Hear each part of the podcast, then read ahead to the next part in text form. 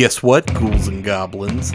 The Spook Boys have officially joined Patreon. That's right. They, the show as you know it will remain the same, ad free, but our patrons will have exclusive access to bonus content. Interviews, franchise deep dives, even horror television. Wait, did you say television? You heard right, Sally. Becoming a patron means you're not only helping us keep the show running, but that it also remains available on all platforms and again, ad free. For more details, head on over to patreon.com where you can become an official member of the Spoop Troop today.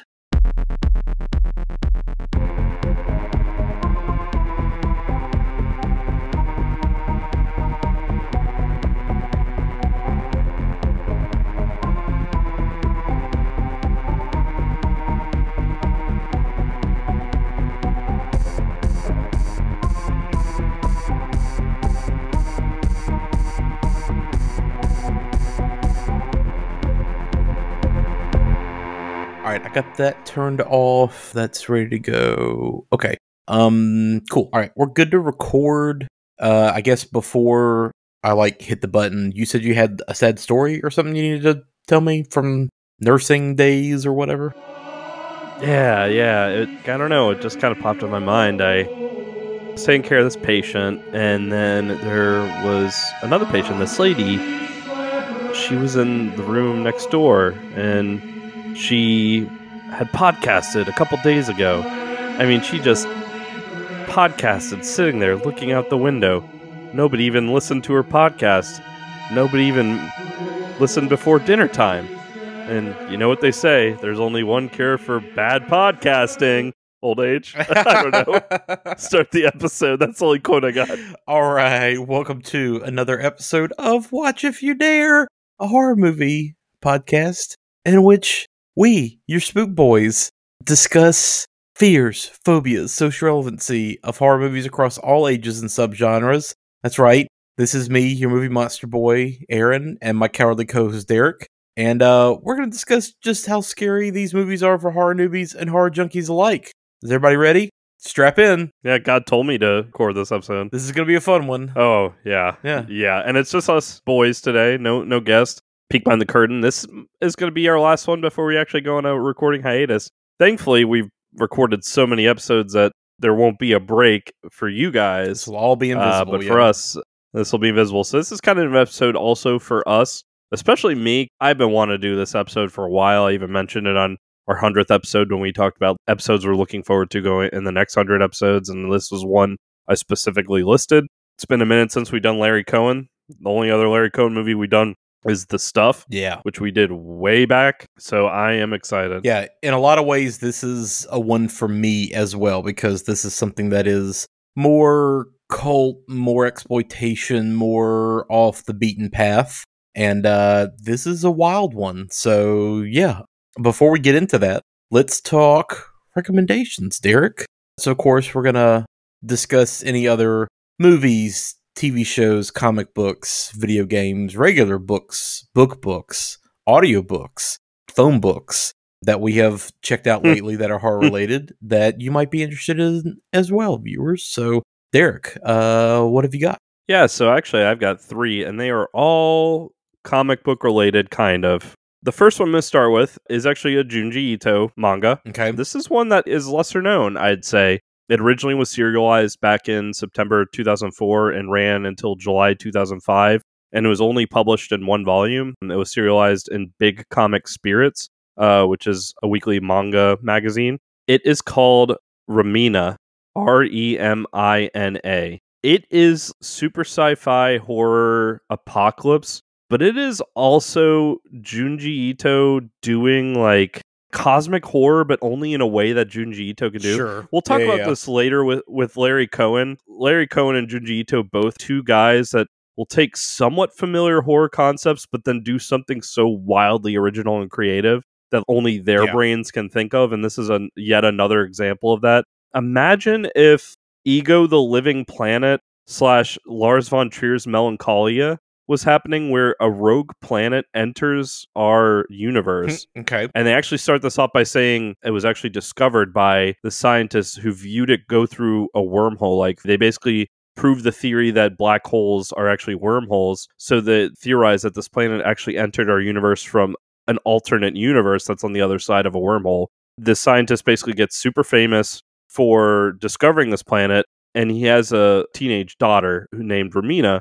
So he names the planet after her. This is all like set up pretty quick, so I'm not spoiling anything. And it's pretty much all there on the opening premise anyway. They find out very quickly that this planet is traveling abnormally fast and that it's already entered our solar system way sooner than they thought was possible. And they had seen it whenever it encountered other planets and other stars. The stars and planets just disappear. Okay. They start finding out that any planet that Remina comes in contact with or star literally gets eaten by the planet, just destroyed.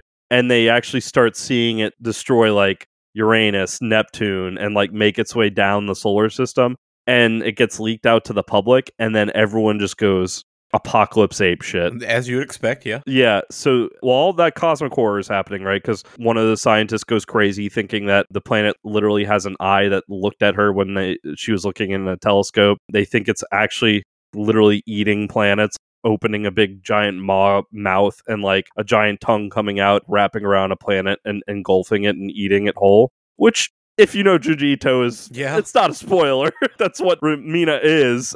At one point, they sent a manned probe onto the surface of Remina, and the trippiest artwork. You know, Bill Sienkiewicz when he did New Mutants and he did the Demon Bear saga. Uh, yes, that is like some of the most rad fucking artwork ever. yeah, take that and put a like Junji Ito like fucked up spin on that, where like the whole planet is twisted and made of fleshy body parts and eyes and shit, and these shadows everywhere. I'm not doing it justice.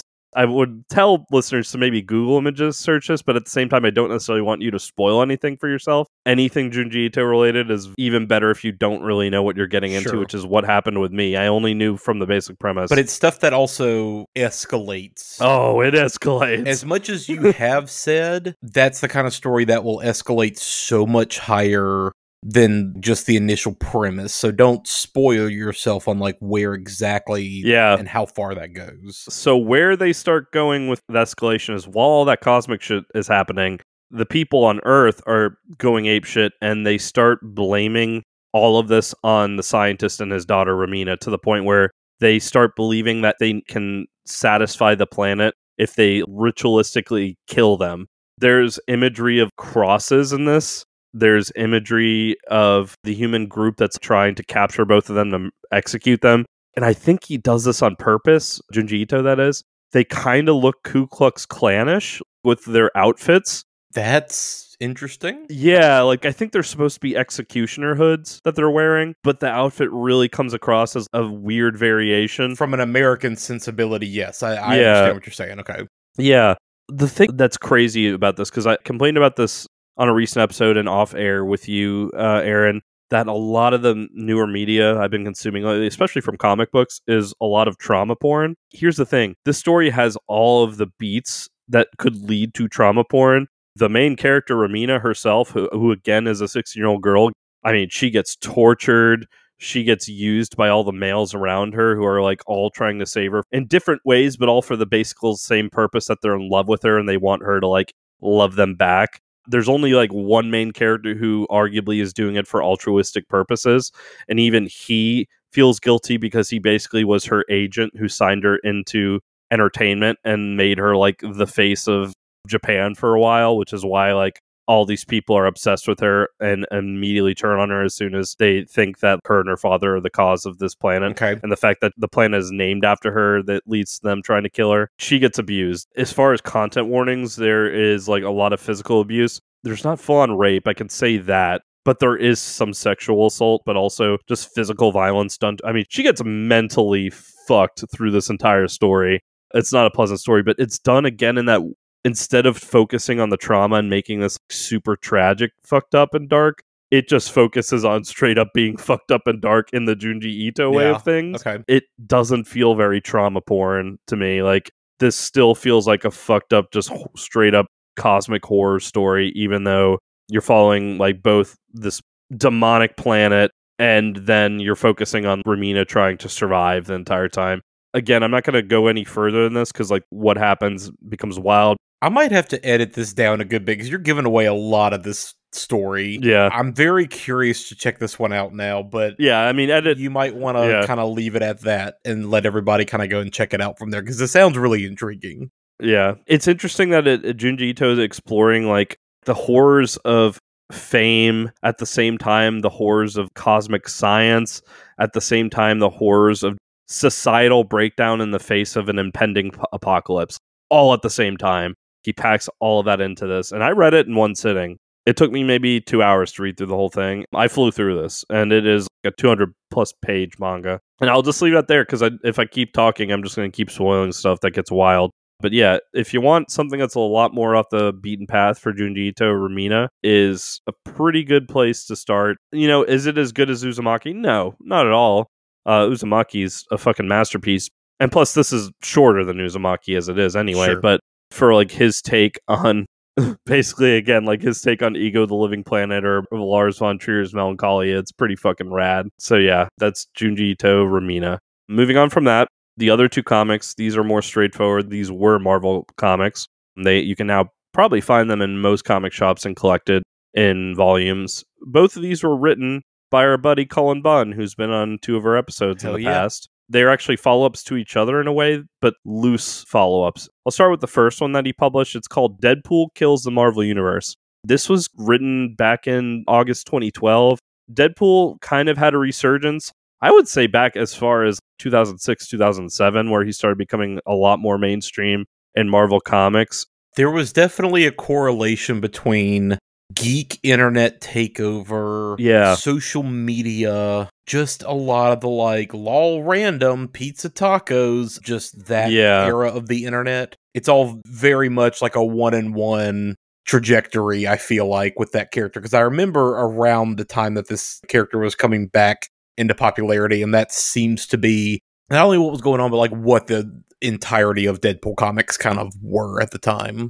Yeah, and he's become basically an A-lister now, even to this point. Joe Kelly had a run with him in the 90s that a lot of people point to as really good, but he was still a B-lister at that point. He's become very mainstream now. And 2012 it was still very much at the height of Deadpool having a thousand spin-off books. What sets this apart from the others is A, it's Cullen Bunn writing it. B, it's Cullen Bunn approaching the idea of what if Deadpool literally became a slasher for superheroes and supervillains? So my whole argument and my own personal belief about Deadpool is he is actually is a great character. I think a lot of people get hung up on the lol tacos pizza internet humor like you mentioned earlier, Aaron. And I think some writers just focus way too much on the silliness. But when writers focus on the fucked up darkness around Deadpool, especially when it's like a tragic comedy, he can work really well. And some writers have done a great job of that. And then Cullen approached it with an interesting idea of what if we turned Deadpool basically into a Freddy Krueger, but like the first Nightmare on Elm Street Freddy Krueger, where Sure. he was kind of jokey, but he was fucking terrifying, unstoppable force. And again, embraces Deadpool's curse of immortality and his awareness that he is in a comic book. It plays with that idea in very clever ways. Cullen, again, is just a good horror writer. So if you approach this as a horror comic, it's very satisfying. So here's the lead up to it. It starts with me as him murdering the fuck out of the Fantastic Four, like in pretty gruesome ways. You flash back and you find earlier on the X Men commit him to Ravencroft Asylum, which is basically like Marvel's Arkham Asylum. Sure. Because there is this new Star Doctor who is curing supervillains of their evil nature. The X Men will want to get Deadpool help. The Doctor turns out to be like a more obscure Marvel villain called Psycho Man. Of course. Yeah, who is like a microverse villain. So I don't really know much about him uh, because I, I don't know anything about the microverse. Is that the Micronauts? Yes. Okay. That's like where the Micronauts came from. AKA, this was a weird collaboration with a toy company where they made the toys the Micronauts, and then there was the comic to support the Micronauts, but it's this weird corner of the Marvel universe that nobody deals with. Yeah. Yeah, and like Psycho Man's been around. I think Stan Lee and Jack Kirby created him back in the 60s. He is basically like the Doctor Doom of the microverse, but he's not as iconic or well known as Magneto, Doctor Doom, etc. Anyway, like so this guy turns out to be Dr. Psycho and he's basically been brainwashing his patients all the supervillains to do his bidding. His whole idea is I'm going to make an army of unstoppable supervillains, unite them all together, and that's how I'm going to kill all the heroes. And he starts doing it the same to Deadpool, and like he knows that Deadpool has his inner voices. So his plan is to basically like kill the voices in his head so he can replace it with his own.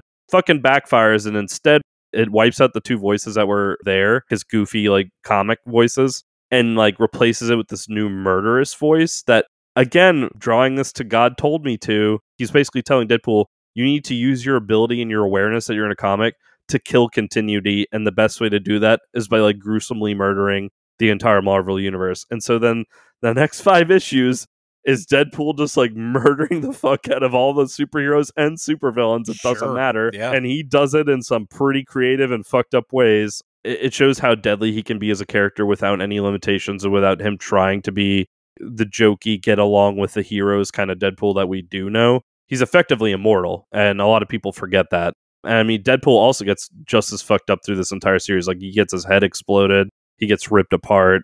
So it's extremely bloody, extremely gory comic. At least the title and the premise is a play on a Garth Ennis one-shot comic that was The Punisher Kills the Marvel Universe that Garth Ennis put out back in the 90s where it was what if the Punisher's family instead of getting killed by the mob was killed in like a giant crossover event that happened in Central Park when his family was picnicking, and he takes it out on supervillains and superheroes and goes to proceed killing all of them. And so that's kind of like what is a play on. So that's Deadpool kills the Marvel Universe.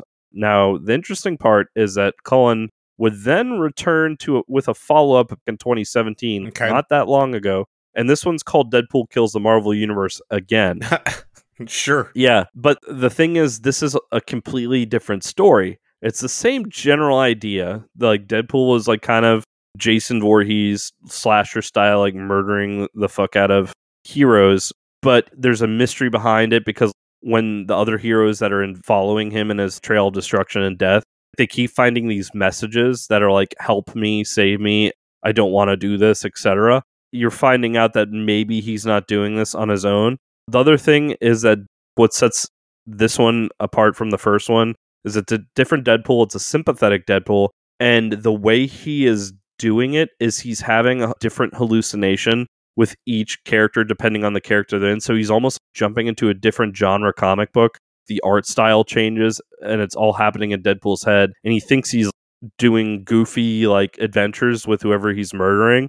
So like at one point he murders children superheroes. So in the panels, course, it, it shows him in like a children's drawing doing the whole like, oh, let's stop the rhino from stealing all our pies. But it, it then flashes to reality and he's massacred all these kids, Anakin style. As the story progresses, it also does kind of a play on Old Man Logan, at least the setup of Old Man Logan in an interesting way that I'm not going to exactly say how or why but it's like what if instead of old man logan they used deadpool and they did it for everybody not just the x-men? If you know the old man logan story then you probably can figure out where i'm going with that but i really enjoy that cullen made this completely different like he didn't make this a direct sequel to the first one because frankly the first one didn't need it and they are both horror comics but this one at least initially feels less horror like the first one definitely feels straight up slasher horror for superheroes this one's a little more nuanced and a little more of a straightforward superhero story,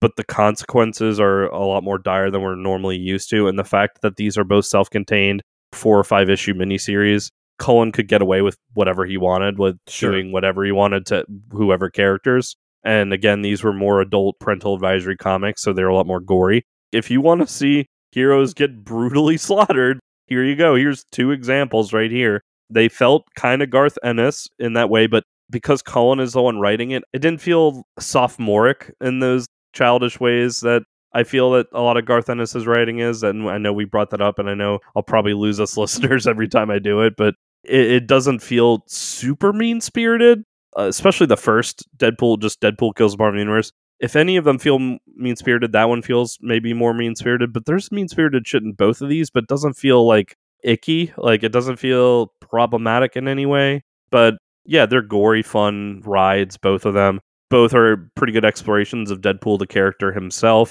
And I really enjoy that both of them are kind of only loosely tied together, but they're otherwise completely different stories. And frankly, you could technically read Deadpool Kills the Marvel Universe again standalone if you wanted to without what, reading the other one. But I think it'd be fun to read them back to back.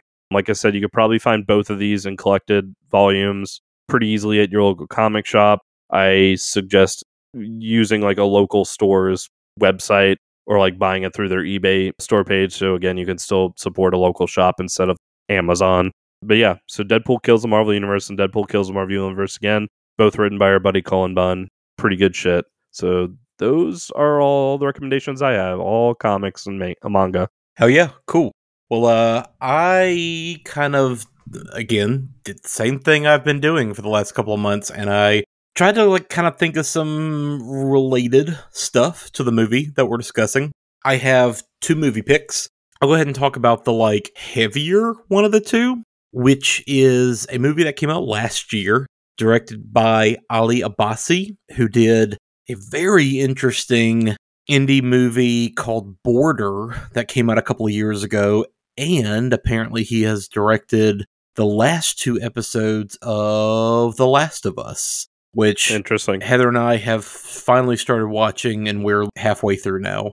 This is a movie called Holy Spider that is based on a series of murders that occurred in the holy city of Mashhad in Iran between 2000 and 2001. الان نمی‌دونم این قاتل انکبوتی میگن چیه؟ اصلا به خدا ما فقط شنیدم و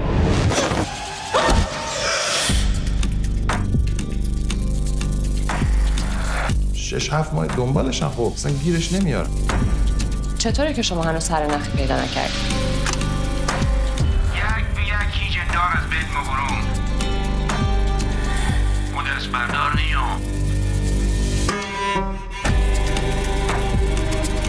یعنی میگن این در واقع این شخص طبق فتوا عمل می‌کنه.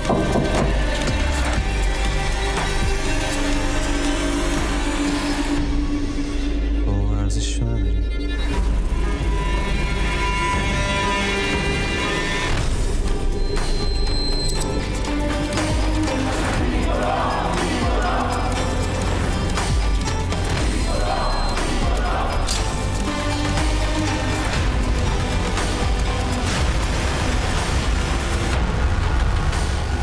the movie is following a investigative journalist played by Zar Amir Ebrahimi. She is from definitely a larger city. You maybe get the hint that she's from a Western nation. I didn't look up a lot of the details around this case specifically because I just didn't have time.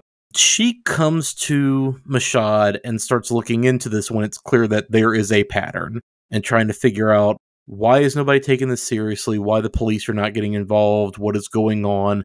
Because these are all women who are sex workers and they are all being picked up, murdered in the same way. They're all being strangled with their own scarves and then dumped in very public places. And they're all being claimed by this killer who is calling himself the spider killer or at least the like media and the neighborhoods have dubbed him the spider killer. Where this kind of also takes a slight diversion from things we've seen before we know who the killer is from the very beginning and we see a lot about his life and we see a lot about how he operates. He is played by Mehdi Bajestani.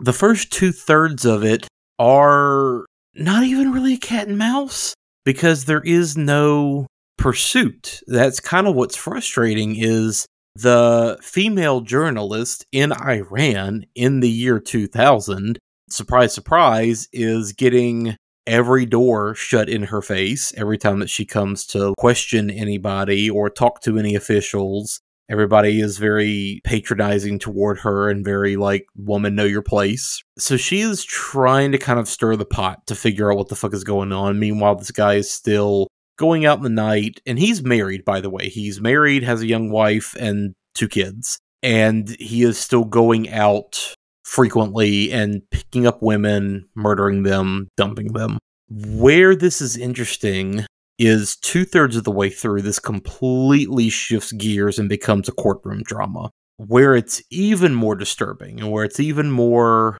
related to God Told Me to you know the entire time that the killer's entire motive for this is well, I'm doing the work of Allah.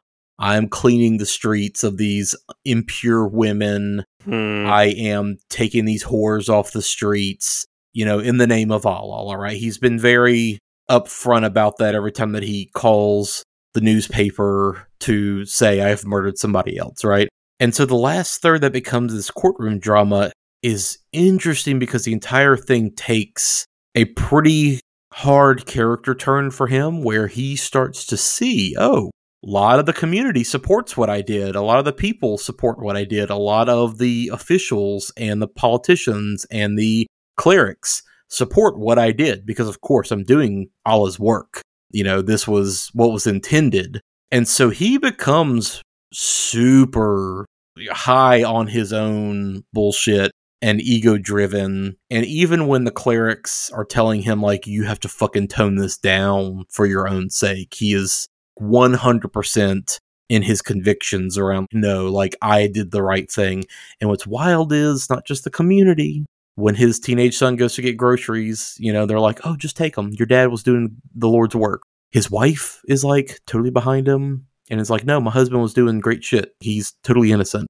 So you start to kind of see just how deep the religious angle of this is in the nation and how that just warps everybody's thinking and how women, especially women who are sex workers, are 100% as, you know, the saying goes in true crime, less than dead, right? It's not just that they are murder victims, it is that nobody gives a shit. You know, the police clearly do not care. They're looking the other way. So, yeah, it's a tough sit, right? There is a lot of sexual violence in the movie, and it's just, it's dark. You know, it, it's tough subject matter, but it's an extremely interesting movie. I think, if I am being honest, I would like to have seen more of the last third. I think the movie needed a little bit less of seeing the killer do his routine and a little more of I want to see the political and social back end of this whole thing because it does end in such a tantalizing, like, holy shit, what happens now kind of way. I'm also very curious why was this not just made into a doc? I guess. It seems like a story like this is pretty cut and dry and we know all the facts seemingly. So why not just make a doc? I guess. I don't know. Maybe it just whatever. It's not my place to like, I guess, question why was this movie made, right? But Right. it kind of left me wanting more, I guess. I, I wish that this was maybe a little bit more of a blown out documentary. And weirdly enough, to plug another podcast, I was just listening to the new episode of F This Movie, and the host, Patrick Bromley, was actually just complaining about, oh, yeah, there's true crime docs. And I kind of get excited until I see, like, oh, this is a four to six part series that's five hours long, and it probably could have just been like a two and a half hour movie. And now my thought is, oh, this two hour movie, I kind of wish it was like maybe 45 minutes longer. I don't know. Like, it's, it's definitely a movie that I think left me with more questions, right. but a very appropriate pick considering the movie. This man was prompted by Allah to do his work, and then therefore we have, unfortunately, 16 women who lost their lives. So, fun times. Yay.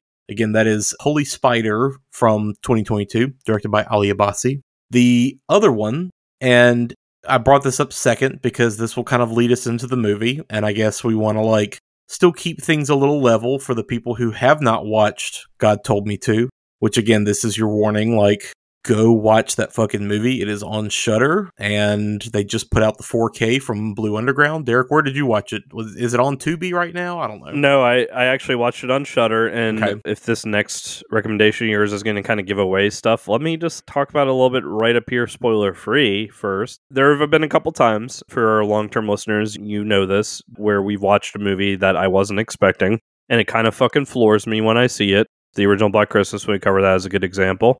This was one of those movies. This was a movie where I dug the general setup premise a ton, especially if you're American. Such a fucking terrifying idea of what if a mass killer gets confronted by the police and the only thing they tell the police is that God told me to. I had no idea where it was going to go Yeah. and where it goes is unexpected to say the least, and I dug it a hundred thousand percent. This is one of those movies where I might have to reevaluate my favorite horror movies list and throw this one on there now. I had such a good response to this movie. Larry Cohen, and I mentioned this same thing with Junji Ito. Larry Cohen does wild original ideas that even seem somewhat duh simple, but no one had done it. I want to say this movie feels ahead of its time, but I'm not sure quite the timeline where it would not feel ahead of its time in some ways, if that makes any sense. It is scary, but not in the traditional sense of scary, especially, again, if you are American, especially right now in America. This movie came out in 1976. This movie might be more prescient, unfortunately, yet again. in a variety of ways. in a variety of ways to now than it ever was in 1976, which is fucking terrifying. It holds up a mirror in uh, so many ways to what we've been seeing lately. Who knows? By the time this fucking recording drops, there might be another mass shooting in America that was gigantic and horrifying. According to GunViolenceArchive.org, 224 separate mass shootings have occurred in the U.S. between May 5, 2023, when this episode was recorded, and August 3rd. Of the 994 victims, 193 have perished. The chances are pretty likely by the time this recording drops, and that sucks. So, kind of content warning going into this. There are multiple depictions of mass violence that seem to appear to happen randomly, and innocent people are just targeted for no rhyme or reason. So, if that kind of is something you'd rather not watch in a horror movie, you may want to stay away from God Told Me To. If you can sit through that, the directions it goes in, I can't even reveal like even what they deal with without giving anything away, so I won't. But it is not what you expect. And I loved it. I was a thousand percent on board with it the whole entire way. Yeah, I can't recommend this enough. I can't recommend this enough for anybody, not just horror newbies, but like any horror fan who hasn't seen this. I could see a lot of people, maybe they're horror fans, who haven't really dug into Larry Cohen stuff too much. Yeah. Frankly, like we've watched the stuff, we've seen this one now. If the other horror movies we cover by him are like just as creative and interesting, like I think I could make the argument that Larry Cohen deserves to be up there with John Carpenter and Wes Craven and like the other horror greats because this movie blew me away. I mean, just based on the Showtime show, Masters of Horror, technically Larry Cohen is a Masters of Horror because he did an entry for that. Good. He deserves to be. And we'll we'll return to this because there's a direct comparison I got from this movie to works of another horror master. A horror master, frankly, we've covered more than once. uh, That would come out a couple of years after this movie drops. That I saw a lot of comparisons to. And again, I don't want to bring that up right now because it'll spoil some of the stuff of this movie. So once we like go into our full discussion of God told me to, where we're just being open with spoilers, I'll, I'll get back to that. But yeah, so I wanted to get that spiel out of the way now for like anyone who wants to pause our episode, go watch it before Aaron gets into his final recommendation that might give away some of the movie. Yeah. So, my final recommendation is a movie from 1993 directed by Abel Ferrara, who directed Miss 45, King of New York, The Addiction, Bad Lieutenant, good old New York crazy motherfucker director. written by Larry Cohen. So there's the first connection. This is a movie that he wrote, did not direct, which he wrote a lot. well, also crazy New York. Yeah, also crazy New York guy. He wrote a good bit. All the Maniac Cop movies are written by him. He did not direct any of them. So yeah, he he definitely got around as far as like scripts go. And then it was passed through the hands of Stuart Gordon and Dennis Paoli from Reanimator, From Beyond, Dagon, right? So it's got a very interesting pedigree to it. This is Body Snatchers. There's something in the air, and it feels like fear. There's something in the night, and it seems like terror. There's someone in your bed, and it looks like you. Mommy? Life will be simpler now. The only thing missing Mommy? will be you. Mommy? What's the matter, honey? What's the matter? There's mommy. She's right there. What happened? I'm seeing people at the infirmary exhibiting paranoia. People afraid to sleep, Get in bed. afraid of family members. Let it go! people afraid of themselves. We gotta go right now! Come on, Marty, let's get out of here. They're out there. They're everywhere.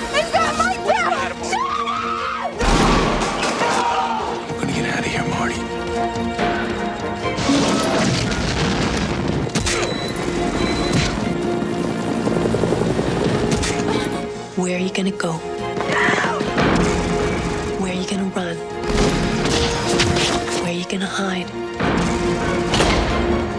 Nowhere. Because there's no one like you left.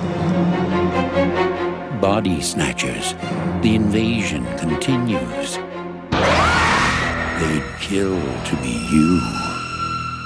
Which is the what second remake? Maybe third i guess? How many other fucking remakes? There's the kaufman one from 1974 but this one is kind of a rework of the general idea. Most people who have seen this one remember this is the one that is set on a military base. It stars gabrielle anwar from scent of a woman and things to do in denver when you're dead. She is your typical Gen X 90s teenager who gets drugged by her dad, who is like an EPA guy, played by Terry Kinney from Last of the Mohicans, The Firm, Devil in a Blue Dress, Oz, Billions, Inventing Anna. He's one of those guys that you would know his face if you saw him. By the way, this is the second remake. Okay. Original Invasion of the Body Snatchers was 56. The one with Donald Sutherland was 78. And Yeah. then this one. Yeah, I couldn't remember like if there had maybe been another one somewhere in there. But yeah, Terry Kinney is her dad, who is this EPA guy. There's a younger, like four or five age brother, and then the stepmom, who is Meg Tilly from One Dark Night, Psycho 2, The Big Chill, and now the Chucky TV show. They all move onto this army base where there are a ton of weird, crazy chemicals being stored. And so the whole deal is the dad is there to make sure that everything's being stored properly and that there's no leaks and blah, blah, blah. And of course, all of this ruffles the feathers of the base commander, played by R. Lee Ermey. Everything, of course, kind of goes off the edge because Forest Whitaker shows up and he is one of the doctors on the base and he's kind of telling them there's something fucked up happening here. People are acting weird. I've seen weird shit going on. I love the idea of Forest Whitaker in that kind of role. Oh, he's great. Yeah. the like teenage punk daughter of R. Lee Ermey is Christine Elise from Child's Play 2, Cult of Chucky, and the Chucky TV show. She plays Kyle. She kind of becomes Gabrielle Anwar's friend and takes her out, and they meet cute helicopter pilot guy who ends up being kind of the lead guy later. So I mean, it follows all the typical beats, and of course they're pulling all these gross pods from a swamp nearby, and you get the idea that maybe the chemicals had something to do dot dot dot with them.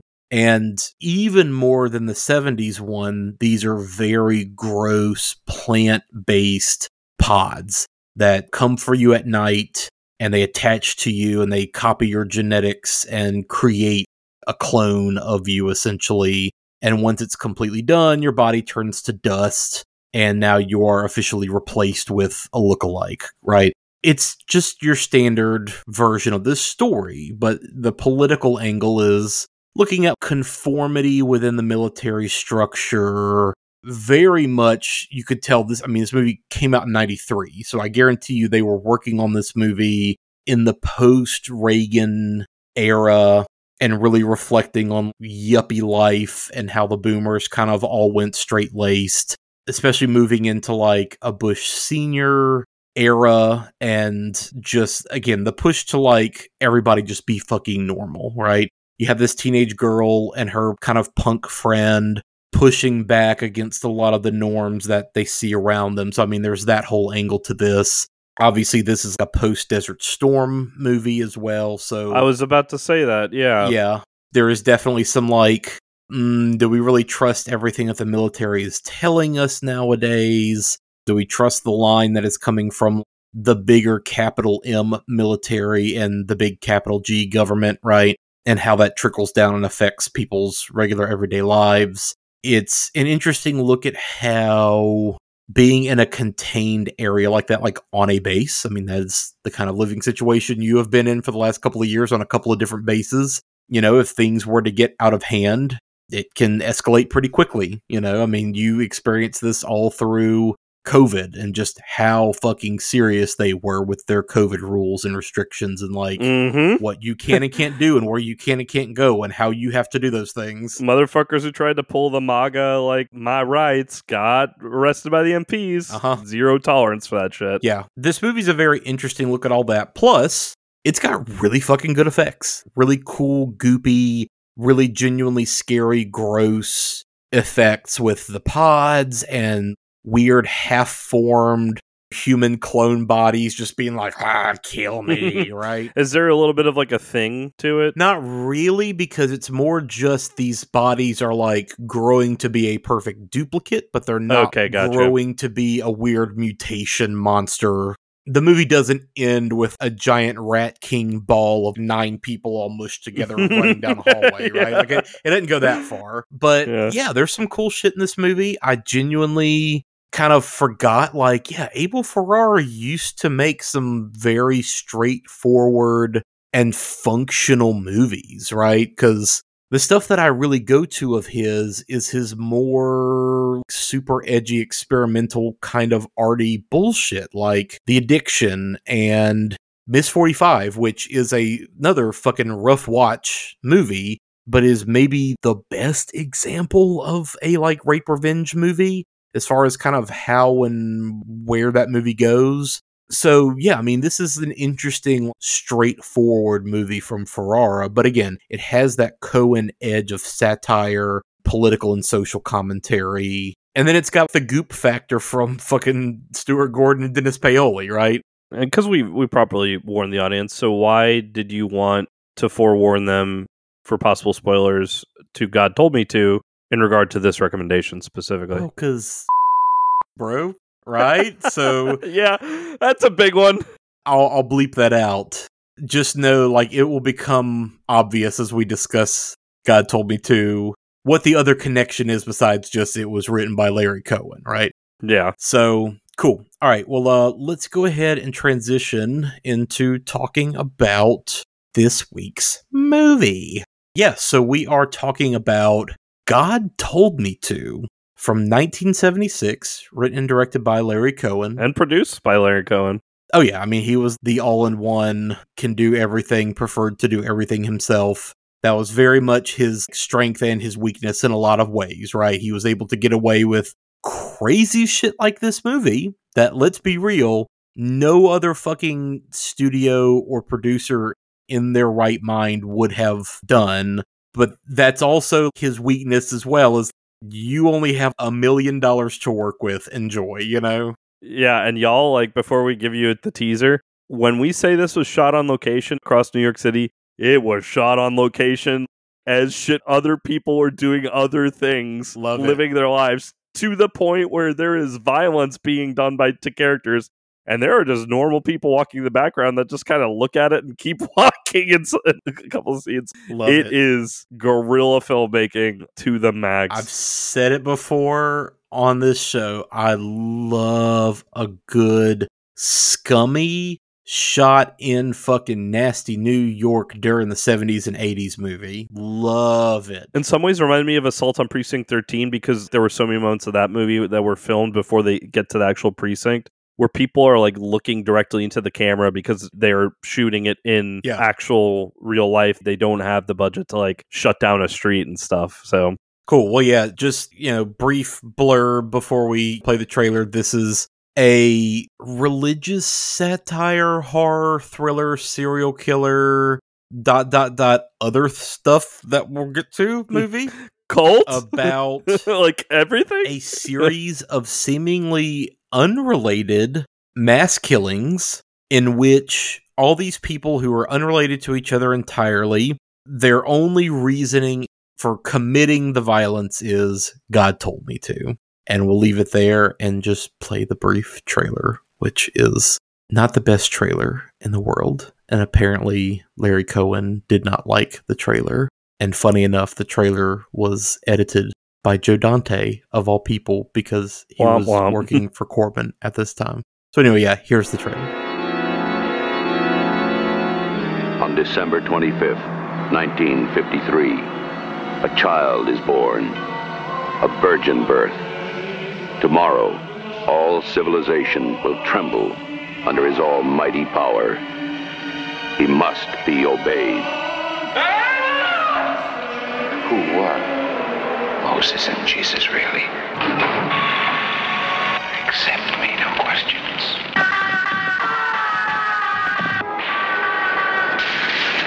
Sacrifices to your God are nothing new. Are you going to tell me all those people were meant to die? Why did you attack all those people? God told me to.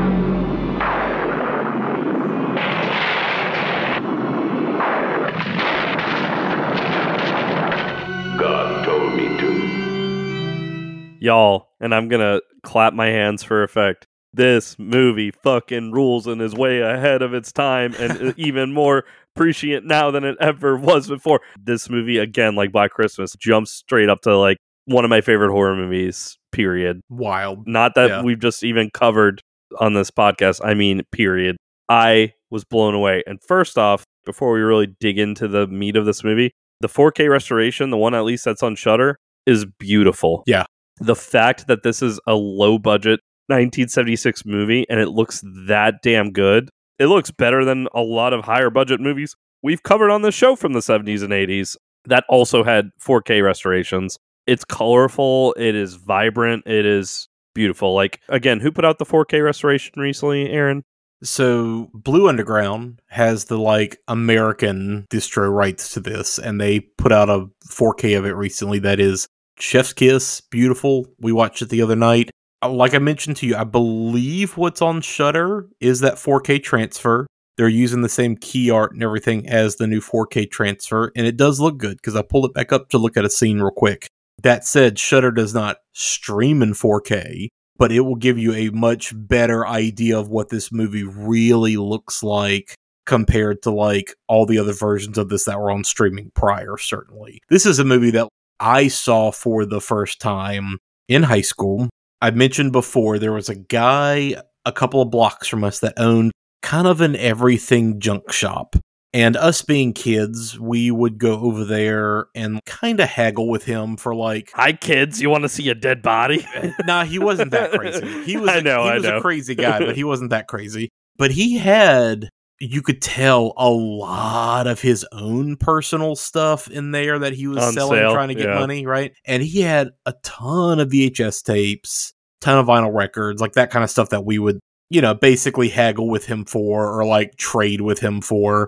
And this was one of the VHS tapes that I got from him because the box art was just what the fuck? It's just a giant pair of eyeballs in the sky with all these people screaming and like staring up at him. You know, the title is like in drippy blood. God told me to, and I was like, "What the fuck is this?" so, I mean, this was definitely my first foray into Larry Cohen because I believe I saw this before I saw It's Alive or The Stuff or Q. And, you know, if I saw those other movies first, I didn't necessarily just put together, oh, this is all the same guy. But this movie got me kind of from the beginning. And this has always been one of the off the beaten path ones that I've recommended. If you want something that's way off the beaten path and you're down to like watch something older, this is a great option. oh, it's so good, y'all. It's so good. But going from watching this on VHS to checking out the Blu-ray that came out several years ago to this new 4K, it is night and day. Holy shit! How is a movie this old and low budget? How does it look this good? Right. So I mean, that's the first thing. Is this movie is a pretty stunning, super grimy, low budget movie, and it's cliche to say that New York is a character in the movie, but that's really a case with this instance. You feel the like weird, twitchy, nervous energy of New York while you're watching this. And like you said, there are hundreds of extras wandering around that don't necessarily realize that they are now in a movie. in a movie, right? yeah. As people are literally getting shot. Yeah, there is that audaciousness to this, on top of the fact that this whole movie centers on this religious virus that is then later seemingly a completely different thing that we're not going to completely spoil or give away like just yet even but the entire movie is played whoosh, razor straight It's not a comedy in any way, not lighthearted. Yeah. it is wild that this is maybe the goofiest concept yet between the like supernaturalistic performances from these regular everyday people for the most part like there are very few faces in this movie that you're going to recognize but everybody is playing it really straight and the entire thing is shot handheld by Paul Glickman the cinematographer to kind of give it this uncanny documentary kind of feel on purpose it's wild just how fucking unsettling this movie is and watching the beginning of it again the other night oof a doof unfucking pleasant yeah, and it's insane. The ideas Larry Cohen is playing with are insane, and the directions it goes are insane. And like you said, all of it's played straight, and it somehow feels so clean, but yet so scuzzy, Yeah. so dangerous, but yet not necessarily problematic, transgressive dangerous, but it gets there in some instances. I don't know, like it, it feels almost out of time dangerous, but again, as American society ages, it sucks how well that this movie is playing now in 2023 for so many reasons especially like with the opening like what 15 20 minutes this is like probably where most people would have the most visceral reaction to i'd say it's a mass shooting let's not even beat around the bush the first one is yeah it is a depiction of a, a mass shooter. A guy literally goes on top of a water tower, on top of a building in downtown New York, and just starts opening fire on people. He kills over 10 people at least. And the fact that this is from 1976 was interesting to me because I know the University of Texas tower shooter, Charles Whitman, he committed that in the 60s. I want to say it was 65 or 66. Yeah. When he, he shot the people on, in the University of Texas. And he killed 15 people, I believe. I know also New Orleans, and this one I don't. It's surprisingly like I found not many people know about this one. Maybe because I was born and raised in New Orleans, but the Mark Essex mass shooting. He's the New Orleans sniper. Yeah. he committed the murders actually on New Year's of 1972, and he actually did two different days of violence. There was a manhunt for him that lasted, I want to say, like over a week. He committed the first mass shooting on December 31st, and then the second one on January 7th and he ended up committing suicide.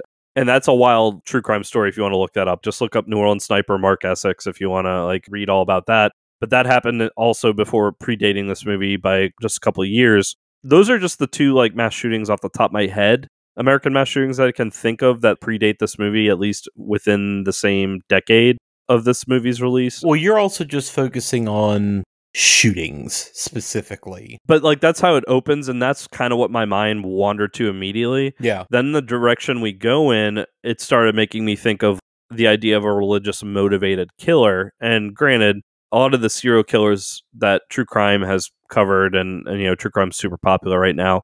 Even the ones that claim that a higher being or higher power were commanding them to do this, most of the time they sound full of shit and they're just kind of a asshole loser that were committing these murders and are just trying to find an excuse to cover the fact that they don't want to own up that they did it. But like it's still interesting just the juxtapose nature of random violence with a higher power not even religion just a higher power in general. I mean throughout history that's been a thing like you can think back to the crusades that was all done in the name of god as well but the opening moments of this movie are very unsettling because it just is a mass shooting. And I brought up those other instances just because that's where my mind immediately went to when I was watching this. And it's not necessarily a comfortable state of mind either. Yeah. I guess we can kind of get started there. That'll lead us into discussion still. So, this movie was, surprise, surprise, widely panned on its release. I'm not shocked by that. but it's obviously since gone on to have a pretty solid cult following, especially in the last several years since a lot of these boutique labels have gotten popular, right? Like I said, Blue Underground had a solid Blu ray that came out a couple of years ago. Their 4K is out. It's been on streaming for years now. And just more people are discovering it and talking about it, right? Larry Cohen's cult has been growing as well. But especially too, like you said, as this movie becomes more and more relevant, it's tough to go back and look at this and be like, "Oh yeah, this movie got it all wrong." Hmm. Ebert, surprisingly, not gave it one out of four stars. Yeah, he joked that the projectionist played the reels out of order just to fuck with the audience. But ultimately, where Larry Cohen got inspired, I mean, I've I've heard him say, you know, he does all of his best thinking in the shower, and these ideas just pop into his head, and then he has to go write them down or whatever. But the main thing that he said about this movie, and I've seen it in several places, is just point blank: the Bible itself was his inspiration because the entire fucking book is just filled with nonstop violence and genocide. And God is the most violent character of all, of all of fiction, of all of writing. Especially in the Old Testament. God is the most violent character in any popular work written by anybody in the history of humanity, right? So, like, interesting that he comes out fucking swinging with that take.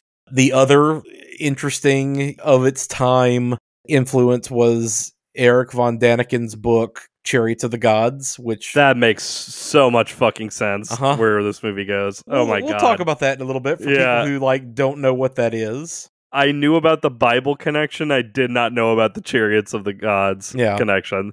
That makes so much more sense. But uh yeah, this is kind of an excellent film to come out on the country's bicentennial. And I've heard from lots of people that that whole year just everywhere you went, people were like, "Oh, it's the bicentennial. This is the year that the country turns 200." Blah blah blah. Oh, we're gearing up for a bicentennial celebration. Just so much shit was geared up around that, and so this seems like a good kind of half middle finger to that entire idea. Is this movie? That's Larry Cohen because when you're not talking about horror, Larry Cohen, you're talking about satirical comedy, Larry Cohen. Well, black exploitation as well. Yeah, yeah. He's yeah. a white director that like put out what Black Caesar was the, was the big one. He did Black Caesar and Hell Up in yeah. Harlem, which are fucking awesome, by the way. Yeah, uh, those are both versions of the Frank Lucas story, the guy who was smuggling back heroin in the like body bags of GIs from Vietnam because he was sourcing it from the source and bringing it over here. And he like basically took over Harlem and pushed the mob out. So yeah, those movies are fucking awesome. Bone is another super fucking interesting movie that he made about this waspy older white couple. And then just one day, this large, scary looking black man, played by Yaphet Kotto, seemingly wearing prison uniform with like cigarettes rolled up in his sleeve and shit just magically shows up at their house and kind of holds them hostage in their house and puts them through the ringer a little bit, but in a more of a like fucking with them kind of way. And hmm. you're ultimately not really sure if any of this is really happening, but it's very much a exploration of race relations and stuff during that era of the 70s that movie deals with like a whole lot of shit, but it is super fucking interesting.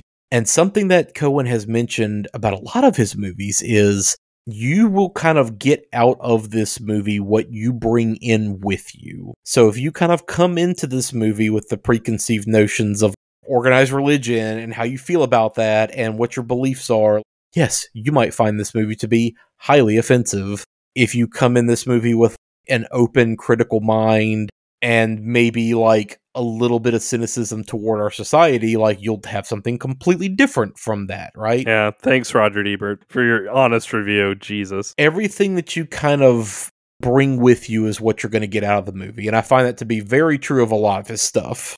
Going back to that Roger Ebert one star review, I pulled it up in preparation for this episode. He ends his review basically saying that after the movie, when he walked out of the theater, there was a guy in a straitjacket that was going to do like a Harry Houdini style stunt of being suspended uh, above the ground, but people were still waiting for it to happen, and he was still standing on the sidewalk. He said even the guy in the straitjacket standing on the sidewalk, surrounded by all these people, was a better show than God told me to. Like, fuck off, Roger Ebert. Yeah, but yeah, I think what is most terrifying about this movie now, truly terrifying, it's just simply the idea that you could get killed in a random act of violence for just mm-hmm. being in the wrong place at the wrong time. I have friends with kids who are fucking terrified and live with a low level fear all the time of just their children going to school now. Yep. I have friends who are just afraid to commute to work and use public transportation.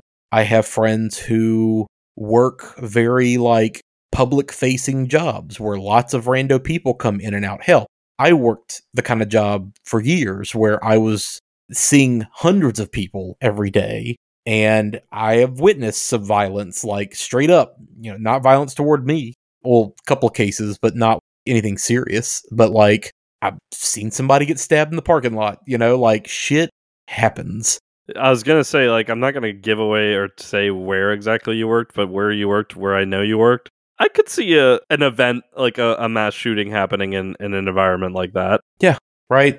Just takes the right person on the wrong day with the wrong situation happening for them to go off.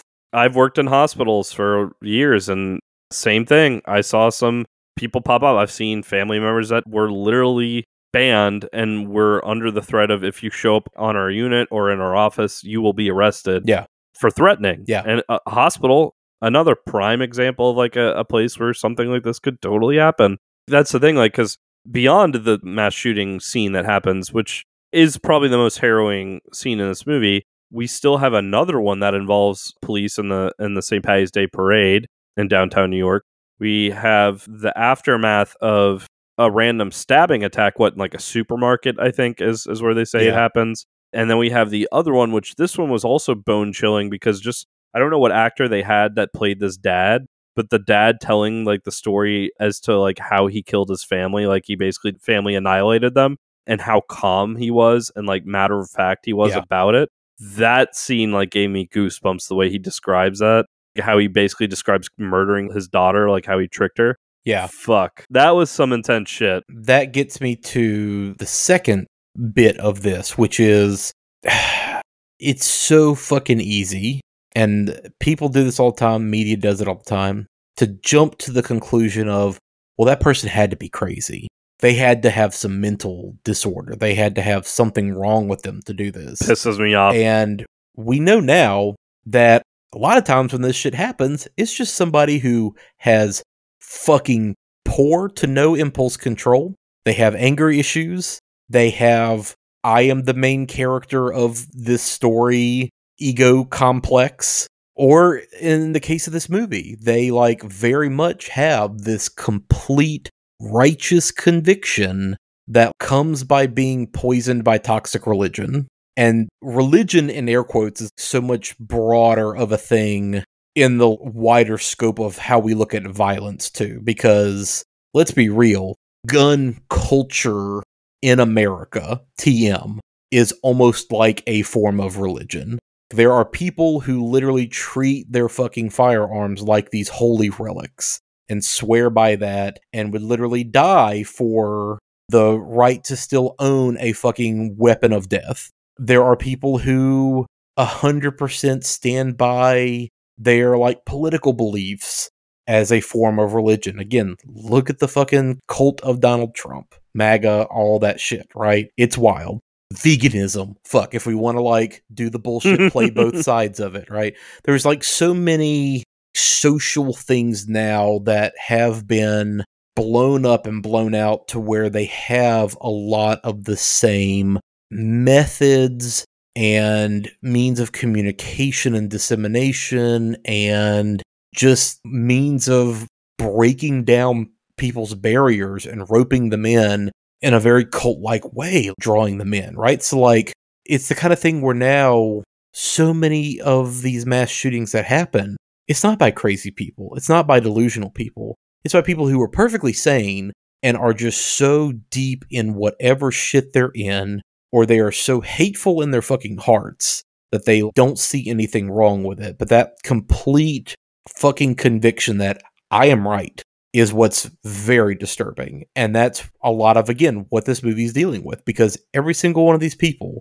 joy, glee, smiles on their face, especially the dad who murdered his entire family and all of his young children. He is on the verge of tears, crying with joy. He is Yeah. shaking. He is so happy. He's excited. What he just did.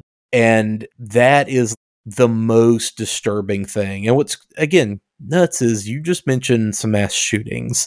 This entire idea of really being just completely poisoned by like a religious conviction. It is not a uniquely American thing. It is not a uniquely Christian thing. It is every culture corner of the world, every time period. Like there has always Since been antiquity. Yeah. this, right? Yeah. I mean, just here in America, here is just an off the top of my head shit that I wrote down smattering that is all religious motivated mass murder, death, etc. And it is all completely wild, unrelated shit. Literally from the fucking KKK to the Salem witch trials, Waco, the Rajneeshis, fucking 9 11, the Mormon massacres, Jonesboro, all the way to like smaller shit like Lori Vallow and Chad Daybell, who 100% were convinced we have to kill all of our children for the Lord. We have to kill our children so Yeah. that they don't experience the rapture. We're doing God's will by giving our children to Him now instead of Him taking them later. Like all of that shit. And that's all just American. An American. yeah. all of that that I just listed is just strictly even American. again, and I, I'd mentioned it in passing earlier, but the other thing that I thought about while watching this movie was the Crusades. Yeah. Where it was almost like a collective, not hallucination, but just in the name of God, we're going to go across the land, not just murdering people, like we are going to rape the women, enslave the children, steal all the artifacts and gold and riches, and just desecrate everything. But it's okay. We're all doing in the name of God Yeah. and therefore we're going to go to heaven for our actions. What? Uh-huh. and granted, this movie is is a little more personal because it's more individual people scattered across New York City, but it does feel like this. You mentioned virus, and that's a really good way of describing it. This growing virus of something showing its power. The movie bounces between like these moments of guerrilla filmmaking on scene, acts of violence juxtaposed with the police procedural with this detective we're following who gets wrapped up in this. And like at the end of the mass shooting he goes up to the water tower confronts the shooter and just talks to him. And it's a kid. It's like a 22 year old kid who's same thing like is just barely hiding a smile about like the actions that he's just taken. And then like he drops the god told me to and then immediately commits suicide Yeah. by jumping off the water tower. And what a way to start the movie. And it just goes bonkers from there part of the reason why like I love this movie so much is also part of the reason why I hate that it is so important to right now because nothing's really changed and if anything it, it's kind of gotten worse. You mentioned too like the idea of immediately jumping to like oh well they must have mental illness.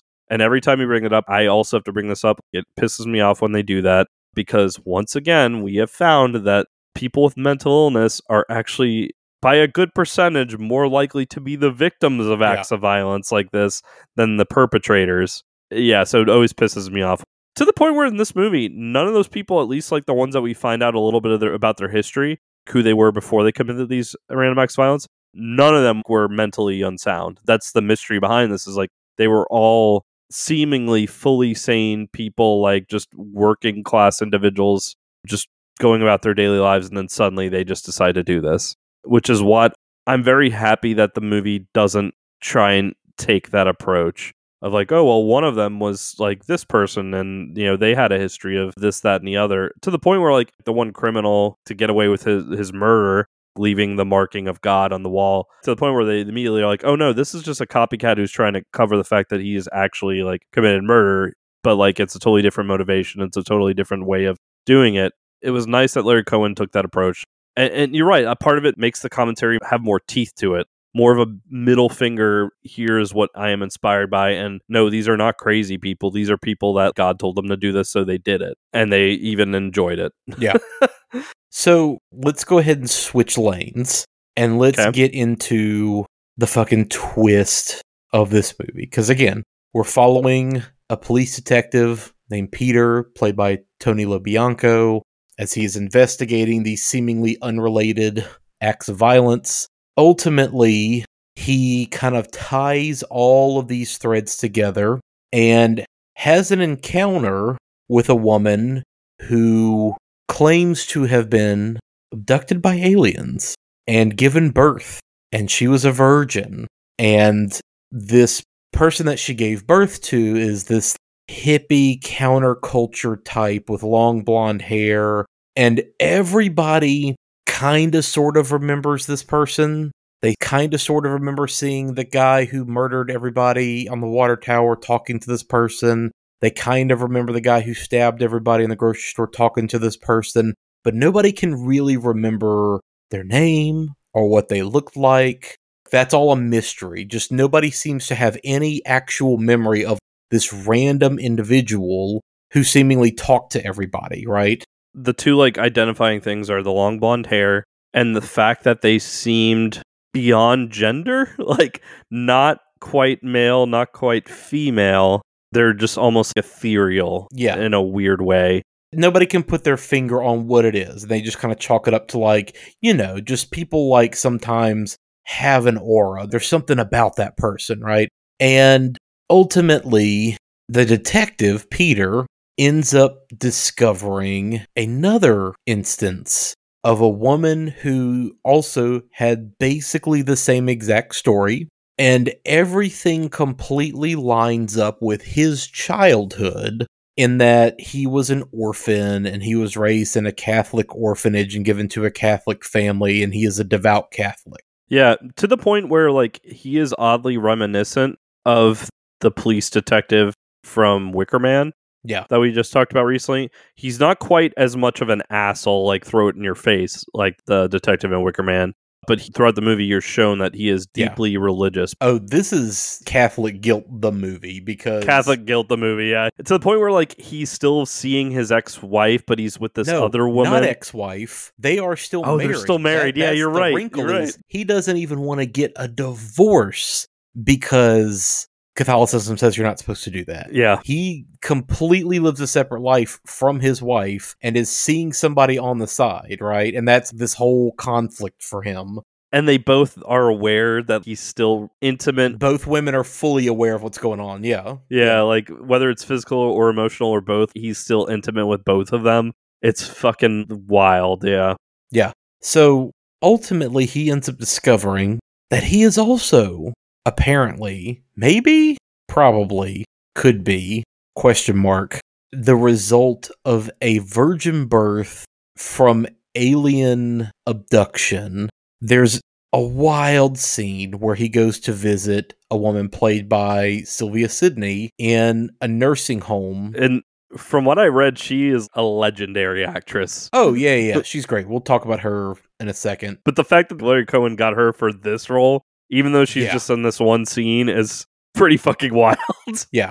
Basically, she kind of reveals that she too was abducted, had maybe a interstellar ethereal rape occur, and then she gave birth and then gave him up for adoption. And so there's all these dots connected that Peter, this detective, is also seemingly the other side of this coin with Bernard Phillips, who is the other person that he is trying to find that seemingly influenced all these murders, right?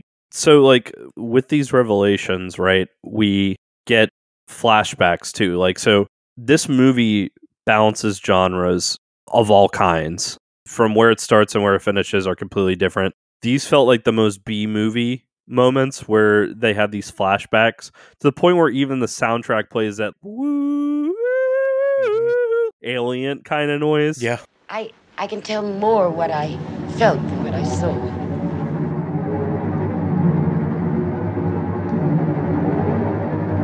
There was motion in the soft sound of engines, and uh, I seemed to be floating.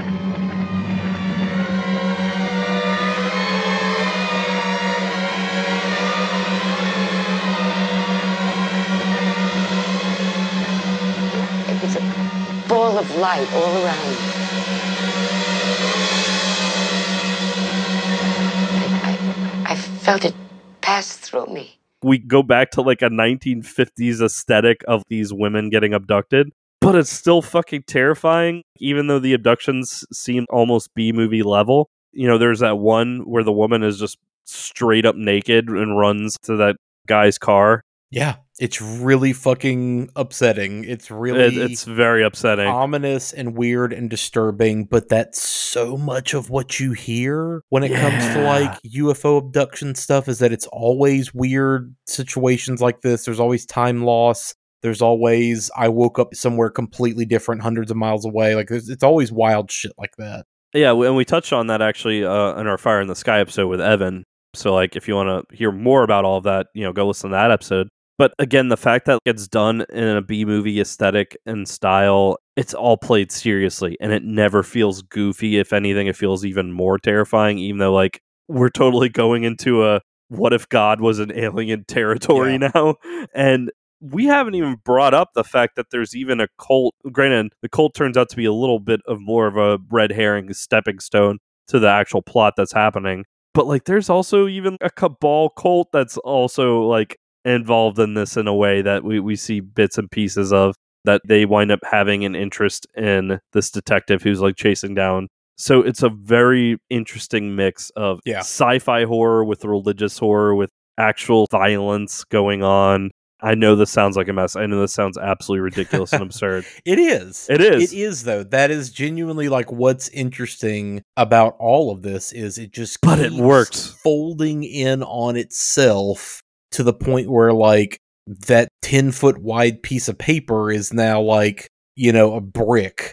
It And works so fucking well it though. still like works ultimately. Yeah. any other filmmaker would have fucked this up so hard and this movie would have been forgotten about as a terrible mess. But this all works so Yeah. well. And ultimately, we see Peter kind of start to realize that he also has these very similar psychic type powers that are kind of part of his extraterrestrial lineage. What we find out is that Bernard, just from wherever he's hiding, has been psychically commanding these people acting as God and telling them to do these acts of violence as a show of force with this cabal that's going on as well that's made up of once again the wealthy and powerful it's kind of hinted at that his powers are growing or their powers are growing As he's becoming like more aware too, yeah. is he the proper pronoun for this character i guess so because the movie refers to it that way but again this being seems otherworldly to the point where like they aren't necessarily human Sure. and yeah so like uh, you, you find out throughout the entire movie that this is them doing these suggestions to these people but the other thing that's really kind of creepy about this movie so like the only two jump scares i could think of are when he goes to find bernard's mother and she jumps out of the shadows and attacks him with a knife. And then the other part is the first confrontation they have and you're not ready for it because bernard literally is this glowing hippie looking person jumps out of the shadows. You see him run in the background. Those moments were like I guess the closest things to jump scares, but they're very unsettling in that way that this Bernard character also is convinced though that they are God, even if they know their origins are from the cosmos. Well, so that's another thing that I was about to mention a second ago that I have heard Cohen mention before. He compares Peter's dilemma and Bernard's whole situation to the origin story of Superman, That's a very interesting read. Yeah. but as if Kal-El had actually been raised in real Kansas around a very thickly evangelical Christianity and the Christ story his whole life. Whoa, that's a really good take, actually. And being that he is this alien who possesses all these extraordinary powers and whatnot that no human possesses, when you're growing up with all of that background, how long would it really take before you start believing that you were, in fact, God, right? That to me, I was just like, wait, what? Yeah, like, why is that not some weird alternate take on the Superman story? Again, Larry Cohen. Because of course, if he landed in fucking Kansas, it would be just nothing but snake handling and speaking in tongues. How, right? He landed Yeah. in the one completely pure American apple pie, no religion bullshit family. Sure, I totally believe that in Kansas. But that goes all the way back to like Larry Cohen is so creative and like that's such a simple, yeah, duh idea. Why hasn't that Yeah. been explored? But then like no one's thought about that until Larry Cohen thought about that.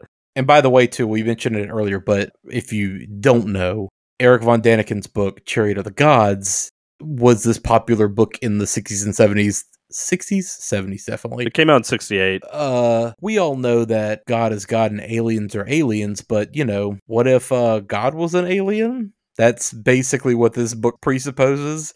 Well, everyone knows Custer died at Little Bighorn. What this book presupposes is maybe he didn't. Yeah, it's the first real like hypothesis on ancient astronauts, which that whole craziness, yeah. Yeah, ancient astronauts are basically like what if aliens visited us in ancient times and we revered them as gods, but they were just extraterrestrial. Or even further, that human beings fundamentally were seeded here by by extraterrestrials, extraterrestrials or human beings in a modern sense were from extraterrestrials visiting us and like commingling, procreating with whatever pre human hominids were here, right? It is the most. Hit the. Yeah. Hit the blunt. it is the most 1970s, like, far fucking out, man. Ride the dragon toward the crimson high, like Wolf Sleep is playing in the background. Basically, right? Flap the wings under the Mars red sky. is that to the nth degree? So, needless to say, though, this was a book that was very popular because at least there was it was huge, yeah, tons of social discourse around this idea, and it ruffled a shit ton of feathers from every religion around the world, right? Well, and the History Channel now basically owes this book all of its content with the fucking show Ancient Aliens. Yeah, as we discovered in our uh, watch through Gravity Falls, which, by the way, check out our Patreon. It's only $5 Yeah. a month, and you get all this bonus content, including our discussion on the excellent Baby's First Horror Cryptid Wild Horror cartoon from Disney, uh, Gravity Falls. But anyway, I love the episode where they're watching Ghost Harassers on the used to be History Channel. Because yeah, that is pretty much all it is at this point. Is just uh, fucking Ghosts and aliens. yeah, junk Yeah. pickers and ghosts and aliens. So that entire angle is so unexpected that that's where this movie is ultimately going, and that it is all about you and me. We're gonna like bring humanity to a new fucking level, my dude. You know, it's it's literally Joker and Batman coming together to create the ultimate society. you complete me. Yeah. Yeah. So it's wild that that's where this fucking movie is ultimately heading, all things considered. And right here, since we're on it, I mentioned earlier that watching this movie drew comparisons for me to another master of horror. And so, like, here's where I'll talk about this, especially the ending of this movie, like the last confrontation scene. I thought a ton about Cronenberg, David Cronenberg. Sure. Specifically, specifically, I thought about his back-to-back movies, The Brood and Scanners. All the psychic stuff and the confrontation between the two brothers as psychics, basically, felt extremely similar to the ending of Scanners because the two brothers who are psychics confront each other. And then I thought a lot about The Brood and even a little bit of Videodrome Sure. because when they had that final confrontation, Bernard is revealed that again, we get a piece of this earlier in the movie when the doctor who delivered Bernard talked about like this thing I delivered seems beyond male and female, but for legal purposes we documented it as male. It's also interesting too that when he's talking to the doctor, the doctor's wishy washy about the who, the why, who Yeah. said what, who made what decision. We're not really sure. Even the circumstances around that are questionable, Yeah. right? Yeah, and so it's revealed that again this person is beyond the human concept of that. And when they're confronting each other, he literally reveals a vagina cleft in his abdomen Uh-huh. and is basically saying, "Brother, let's unite together and I'll bear your children and we will like make a new race of divine beings." And the idea is that Bernard was the alien human hybrid that his genes were more alien and more otherworldly and Peter, which quick aside, I wonder if Larry Cohen chose Peter on purpose again for biblical reasons because Peter was the first build my church apostle from Jesus famously also denied Jesus three times. Denied right? Jesus three times, yeah. But Peter, he says, you are the human hybrid who was your human genes are more dominant. So the idea is if we come together in union, Yeah. we can create the perfect beings. That felt so much like the reveal at the end of The Brood, but then also in Videodrome, where he gets a fucking vagina growing in his abdomen. There's something where like the movie tiptoes a really fine line of being Problematic? problematic. Yeah.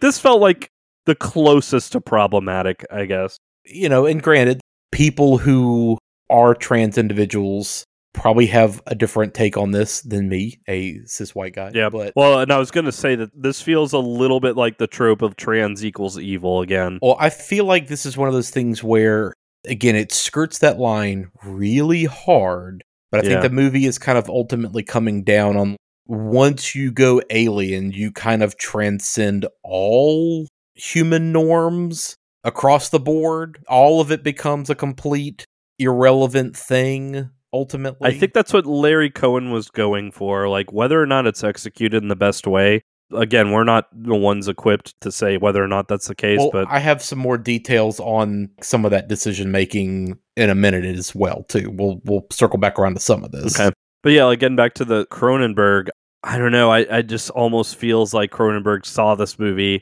and inspired, borrowed, stole like ideas for Brood Scanner, maybe even Videodrome. Because like they came out 79, 81, 83. This movie was 76. I, I don't know. Like the confrontation between the brothers felt oddly familiar since we covered Scanners earlier, and we've also covered the Brood earlier on our show. Yeah.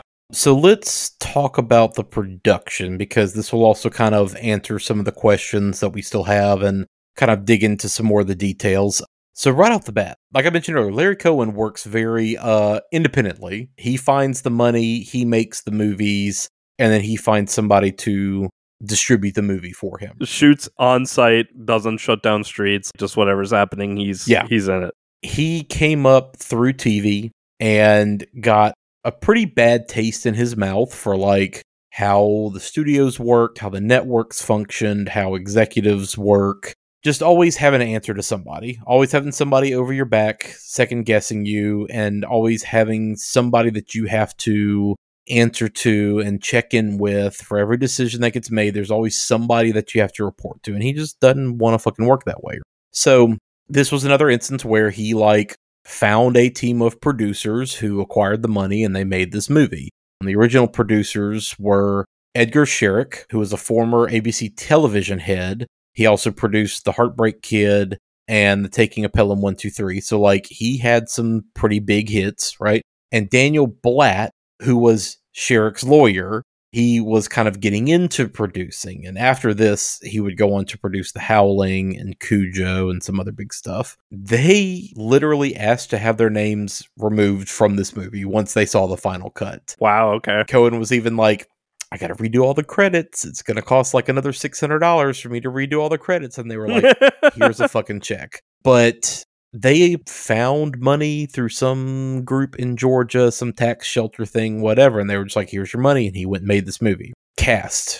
So Peter is played by Tony LoBianco. He's one of those that guys that has been in a shit ton of TV and a shit ton of TV movies. He's been in more TV movies than I think I've seen on anybody's credit list, right? He is in The Honeymoon Killers, which is a fucking awesome movie. It was supposed to be Martin Scorsese's first movie, but he got fired off of it after the first week. I know I've mentioned that before on the show. He's also in The French Connection, Serpico, The Seven Ups. He is in Marciano, where he plays Rocky Marciano, Nixon, and a personal favorite of mine and my family's Jane Austen's Mafia. Robert Forster was originally cast in this role, and he shot for a few days and left after various creative disagreements with Cohen. Cohen is notoriously serious about the work. I have never heard anybody say that Cohen is like an outright terror to work with, but he's busting his ass, everybody's busting their ass, and they're all spending the money that they got. So he's very serious about we're going to work. Do you know what their disagreements were? Yeah, the creative disagreement apparently was Forster was like, "Oh yeah, my character's whole thing is I'm just always going to be chewing gum." just gonna have gum on my mouth. That's gonna be like my mixer, my thing, my character thing. Cohen kept saying, lose the gum. No, lose the gum. You are ultimately transcendent human alien hybrid god character. You are not just casually chewing gum all the fucking time. Yeah, what the fuck is that take? Kept coming back with the gum, and eventually Cohen was like, all right, done. Just pack your shit, go home. Forster was also just like, cool, I don't have to work like this. I'm going home. Anyway, they're apparently friends. They wiped all this under the bridge years later, and they're they were apparently friends until Cohen died, or until both of them died, I guess. Anyway, LoBianco was previously in a play that Cohen wrote called The Nature of the Crime. So they had already worked together, and Cohen knew, like, yeah, he's a perfect fit, plug him right in. Deborah Raffin plays his girlfriend Casey. She's in a bunch of TV stuff. She's in The Sentinel, which we've covered on the show. She's in Grizzly 2, colon Revenge, Death Wish 3, and Scanners 2, The New Order. Speaking of Scanners, Sandy Dennis plays Peter's wife in the movie Martha. She's in Splendor in the Grass, Who's Afraid of Virginia Woolf, which she won Best Supporting Actress at the Academy Awards for.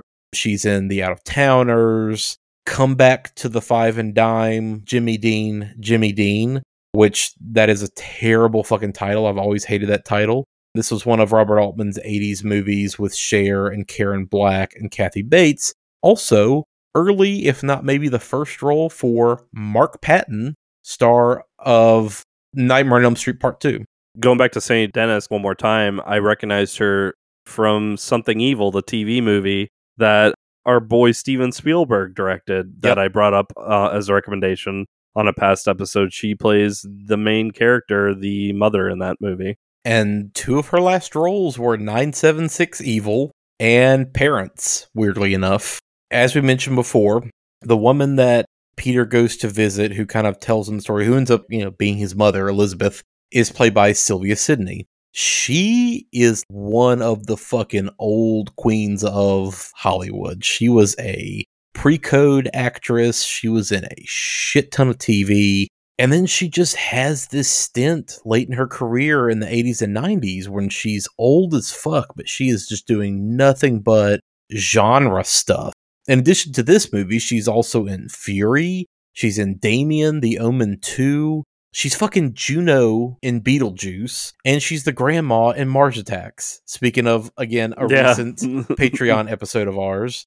From everything I was reading uh, when I was looking stuff up about this movie, so many people kept saying like it's kind of wild. She's in this movie A and B. She's like She's really fucking good. In the one She's scene really she's in, good. she's really fucking good. not that she's above this movie, but like that she is. You said Hollywood royalty, so it's kind of amazing she was in this movie of all things.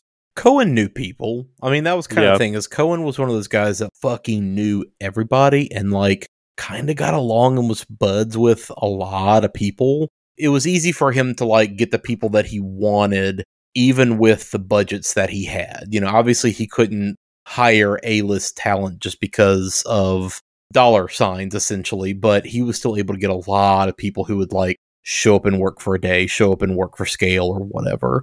Last couple of recognizable faces. The police commissioner is Mm. played by Mike Kellin, who is in a lot of TV stuff. Freebie and the Bean, Midnight Express, Girlfriends, Just Before Dawn. Most notably, he is the fucking head camp counselor owner Yeah. guy from fucking Sleepaway Camp. That's where I remember him from. Yeah. Bernard Phillips, kind of the ultimate MacGuffin of this movie, is played by Richard Lynch, who is one of my favorite wild as fuck, crazy, edgy villain actors of anybody in crazy cult exploitation shit. So he started off in TV as well. Pretty much everybody did. He's in this movie called Scarecrow, which is fucking good Dustin Hoffman kind of road movie, right? He shows up in this movie as this fucking psychotic drifter guy who beats the shit out of Dustin Hoffman. Cohen saw this and was like, that's my guy. That's who I want for this fucking role. Nice. As you probably saw in the movie, he is burned over a lot of his body. He has insane burn scars all over his face. So the tenement building at the very end of this movie didn't have any proper rooms. It was a real falling apart tenement building. So the actors were all changing in just kind of whatever corners they could find. Cohen happened to see Lynch shirtless and see all of his scars. And he just asked him, like, yo, are you comfortable revealing those scars on camera? Are you comfortable just kind of literally being in your own skin exposed that way? And he was just like, yeah, sure, whatever. So the scene where you get the kind of crazy, you know, the brood reveal, right, where you see the kind of abdominal vagina, that is an actual deep scar that is on Lynch's side. And only that close up moment where you see it kind of pulsating is that like an actual makeup effect. So Cohen literally they just kind of improv that story bit about procreating a new alien human hybrid messiah and all that bullshit. That was all completely worked up on the spot because he had this physical anomaly, right? That is wild. That is absolutely wild. Lynch was in the Marine Corps for four years. In 67, he kind of finds himself doing a lot of fucking hard drugs, kind of in and out of homelessness. In 67, he sets himself on fire in Central Park while he was heavily intoxicated. Holy shit. I'm not sure. I've never heard if it was on purpose or accidental or whatever, but he spent a year recovering and getting sober and he eventually attended the actor studio and landed a lead role in One Night Stands of a Noisy Passenger, which was written by Shelley Winters and co-starred Sally Kirkland, Diane Ladd, and Robert De Niro. So like he kind of instantly got his foot in the door and started making some good connections. So anyway, yeah, Cohen brought him in and kind of after this movie, he just went on a tear where he was in the Seven Ups and the Ninth Configuration. He's in The Sword and the Sorcerer, Cut and Run, Invasion USA, where he's the bad guy, and he is fucking awesome in that. Uh, Savage Dawn, The Barbarians, featuring the Barbarian Brothers, Night Force, Bad Dreams, Trancers 2, my favorite, Alligator 2, The Mutation, where he's like a badass fucking alligator hunter. Is Alligator 2 worth watching? Is that a good one? Oh, you should totally watch both of those alligator movies. Yes. Yeah. We will 100% cover the first movie eventually. Necronomicon, Book of the Dead, Scanner Cop, which is the Scanners franchise takes a weird divergent turn where there are still like Scanner 2 and 3, but then there's like a side series of sequels called Scanner Cop. I didn't realize Scanner Cop was based off of Scanners. Uh-huh. Are you uh-huh. kidding me? And then he is in Rob Zombie's Halloween, and Rob Zombie's Lords of Salem. And uh, he died in 2012, unfortunately. The ethereal glow around him, like I love that fucking gross piss yellow kind of color. Yeah. That's just suddenly like blasted. Like you can almost hear the brightness in the frame. It almost is like, what if you saw Jesus actually and this is what it's actually like to the point where it's hurting your eyes. It's actually kind of more disturbing than anything. Yeah. And it's not necessarily like a glowing warm light. It's more of a like this intense aura that is uh, yeah. unsettling and unpleasant to be around. Yeah, yeah, exactly. They achieved that practically. Really? Yeah, they just threw color gels on the lights and they purposely overlit Lynch so that he was blown out and overexposed on the film. So anyway, yeah, he's a super interesting presence in this movie in just his two short scenes. And the last person I want to mention is Andy fucking Kaufman. Yeah, I read the same tidbit I think that you're about to say. yeah, he plays the policeman who is in the St. Patty's Day March, which more on that in a second. This was his debut film. Was it? Cohen saw him at the Improv Club in New York City and immediately asked him to be in the film. Like, I think he even joked, You're fucking weird. I want to be the first person who said that I put you in a movie, be in my movie. And Kaufman was down as soon as he like heard what the premise was and that his scenes were all going to be guerrilla shot during the fucking parade. He was like, "Oh, I'm absolutely about this fucking mischief, right?" Kaufman widely known to be a fucking eccentric. That's a that's a light way of saying it. Let's just say professional piss other people off guy. yeah. He is one of the greatest examples of professional troll in the industry. Yeah. Absolutely. He is Yeah. most well known for being in Taxi Driver, a movie called In God We Trust with Marty Feldman and Peter Boyle and Richard Pryor and our girl Louise Lasser from Blood Rage. And just getting banned from like everywhere. He got banned from fucking SNL. He was also known for this Tony Clifton character, which We've seen. younger people look him up if you uh are unaware of what this whole fucking thing was but uh let's just say maybe he did maybe he did not dress up as like a completely different person and show up with a completely different fucking voice and like character and sometimes it wasn't actually him it was somebody else doing it. What is the fucking character from Atlanta the creepy fucker from Atlanta that everybody was like oh that's totally just Donald Glover and like white people makeup but then like Donald Glover himself shows up to awards show and that character showed up and everybody was like, wait, so who the fuck is this guy? Right? It's the same Yeah. idea. Well, and so like one of his partners continued on the Tony Clifton bit. Um, this is a quick aside, listeners, but Aaron and I have actually seen the character Tony Clifton. It's basically like what if a wrestling gimmick continued to live on and multiple people just kept using the same gimmick once the other person died or they traded off or whatever. So like one of his comedy partners, Kaufman's comedy partners, continued the Tony Clifton persona. And when we saw Primus in New Orleans back in 2012 or 2013, Aaron, Tony Clifton was the opener. It wasn't a band. It was Yeah. it was Tony Clifton, and it was pretty delightful. But like, I don't think half the crowd understood the bit. Yeah. So it was hilarious to see. I like, was losing my shit oh, laughing. I, it was hilarious to see this guy like do anti-comedy bombing on purpose, and half the crowd booing him and hating it, and the other half the crowd who was in on the bit understanding and dying. yeah. The other thing about Kaufman, and I think this will set up to like what he was doing during this shoot, is that again, he reveled in pissing people off. He actually got involved in professional wrestling, Uh-huh. mostly feuding with Jerry the King Lawler. He played a heel character, the villain character, but he took it to another level. He would purposely wrestle women, which at the time intergender matches was a big no Yeah, no That was definitely a taboo thing. he would boast that he could beat up all other wrestlers and he would wrestle women and do it, which would piss off the crowd. There was one moment I remember reading about, like, I think it was either in Memphis, but he basically, like, claimed that they were the redneck capital and showed video on the proper use of soap. People were ready to, like, jump the barricade to beat his ass.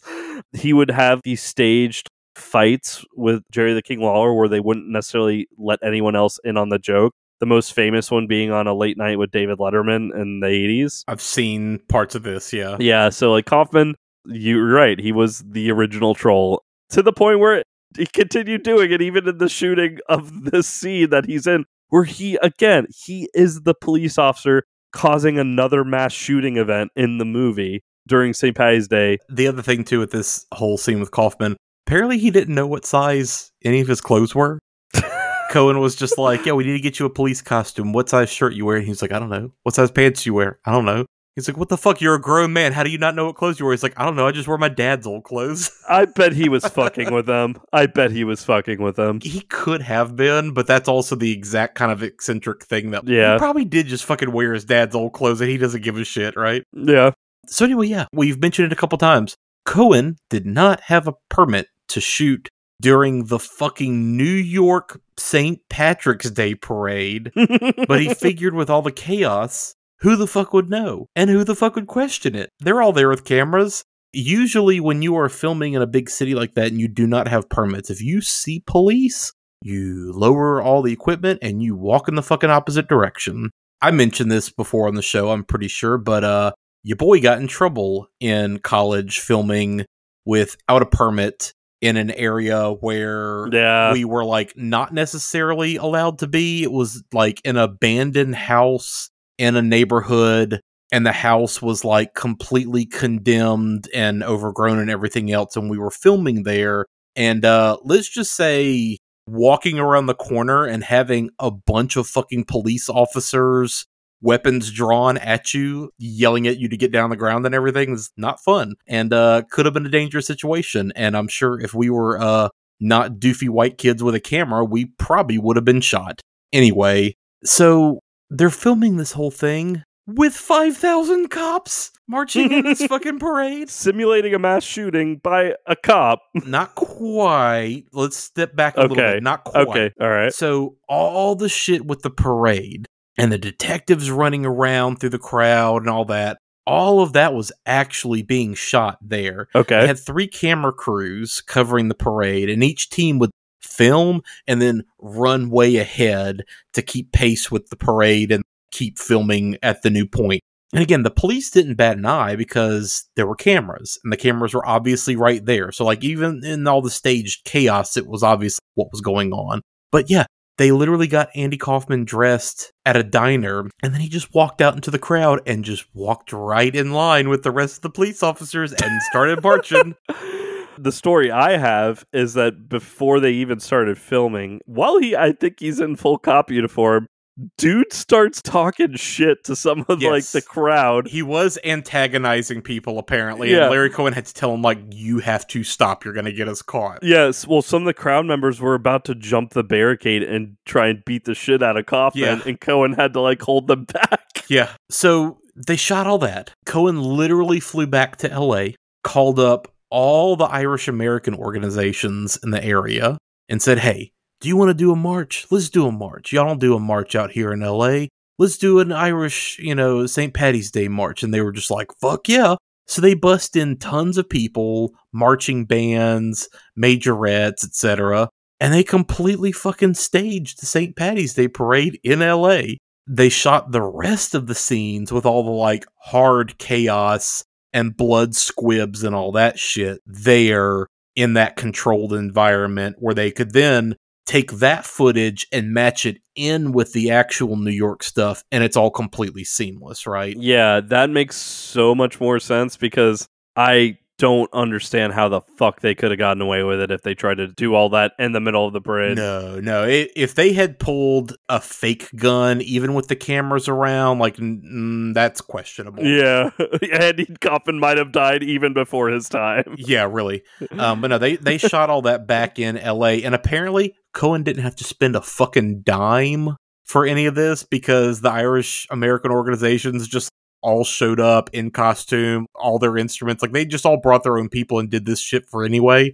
So yeah, just that is a fucking wild instance of guerrilla filmmaking. And there's also when we talk Q the Winged Serpent eventually, like that's another example of holy shit, there were guys with fake machine guns blasting at the top of the Chrysler building and nobody got arrested. You would be a fucking terrorist and go to jail forever if you did that kind of shit now. If you even survived, yeah. Yeah. So in the flashbacks, we have all these weird alien abduction scenes, right? With like a fucking spaceship interior and the women like floating in these orbs of light and all this shit. Yeah, it is very abduction, but they keep it just unknowable enough to where you you're not a thousand percent sure what the fuck is happening. Well, it's also interesting because the footage kind of takes on a different quality. It is desaturated to the point where it's almost black and white to give it kind of this old sci-fi retro flashbacky kind of feel. This is where he gets B movie Yeah. with this movie. The reason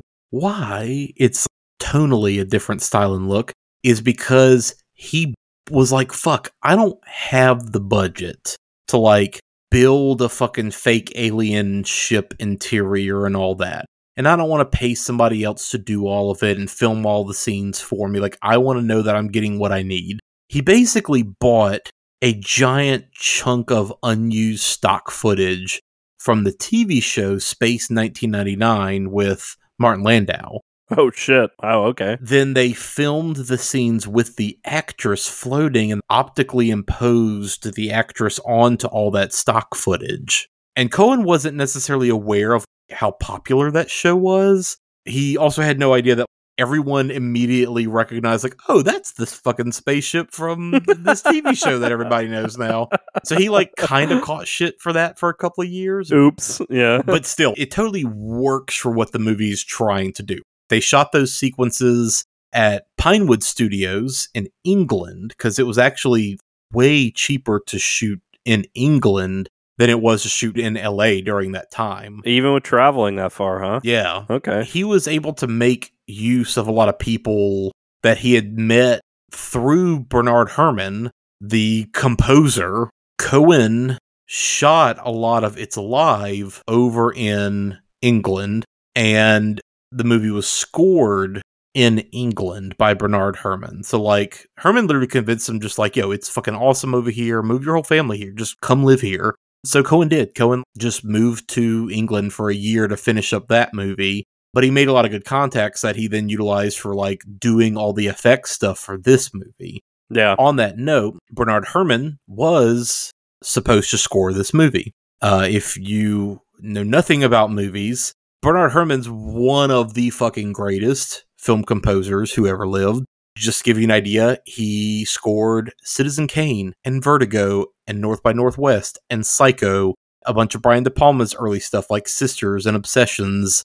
Again, he scored It's Alive for Larry Cohen and Taxi Driver and fucking insanity.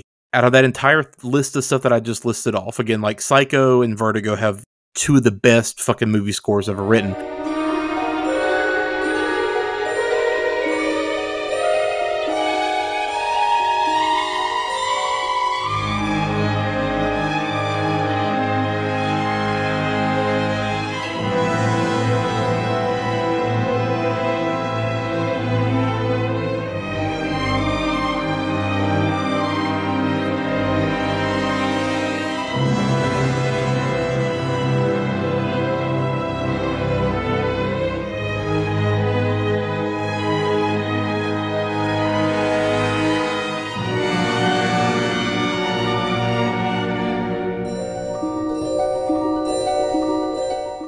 Driver is the only movie in that list that was even nominated. Really? And it was only posthumously, which is fucking wild. Anyway, that's that's crazy. Herrmann was meant to score this film. He screened the first cut of it without the score and then literally died in his sleep that night. Oh, wow. Larry that Cohen sucks. woke up to a call from Martin Scorsese who was like, by the way, Bernie's dead. Fuck. So he replaced him with Frank Cordell, who scored Khartoum and Cromwell, which he was nominated for an Oscar for. And uh, just basically told him, like, I just want you to do a Herrmann esque score for me. He even recorded at Cripplegate Church, which is where Herrmann recorded the score for It's Alive. The other thing I noticed was it said Robert O. Ragland provided two songs in addition to this score. And I was like, that's a weird way to state this. Robert O. Ragland scored Larry Cohen's, if not his next movie, the one after Q the Winged Serpent. He did Abby and Grizzly, which are both fucking crazy William Girdler movies. He did Deadly Games. He did 10 to Midnight. And my favorite, favorite of my families, because again, we were big Mystery Science Theater people. This is absolutely one of the all time fucking funniest Mystery Science Theater movies, which is The Touch of Satan. Mm-hmm. Yeah, I've seen that episode too. Yeah. That's one of the more famous, funnier ones. It's fucking buck wild, man. We used to watch that all the time. I literally messaged my mom last night and I was like, holy shit, I'm taking notes to this thing that we're about to record this guy fucking scored Touch of Satan. She was like, holy shit, Grandma Applehead. yep. Yeah. Well, and, and, to go back to uh, Frank Cordell for a second, because you said he recorded in, in the church as well. Did he do like all of the religious organ music that plays yeah. over the opening credits? Yeah, all that was so good.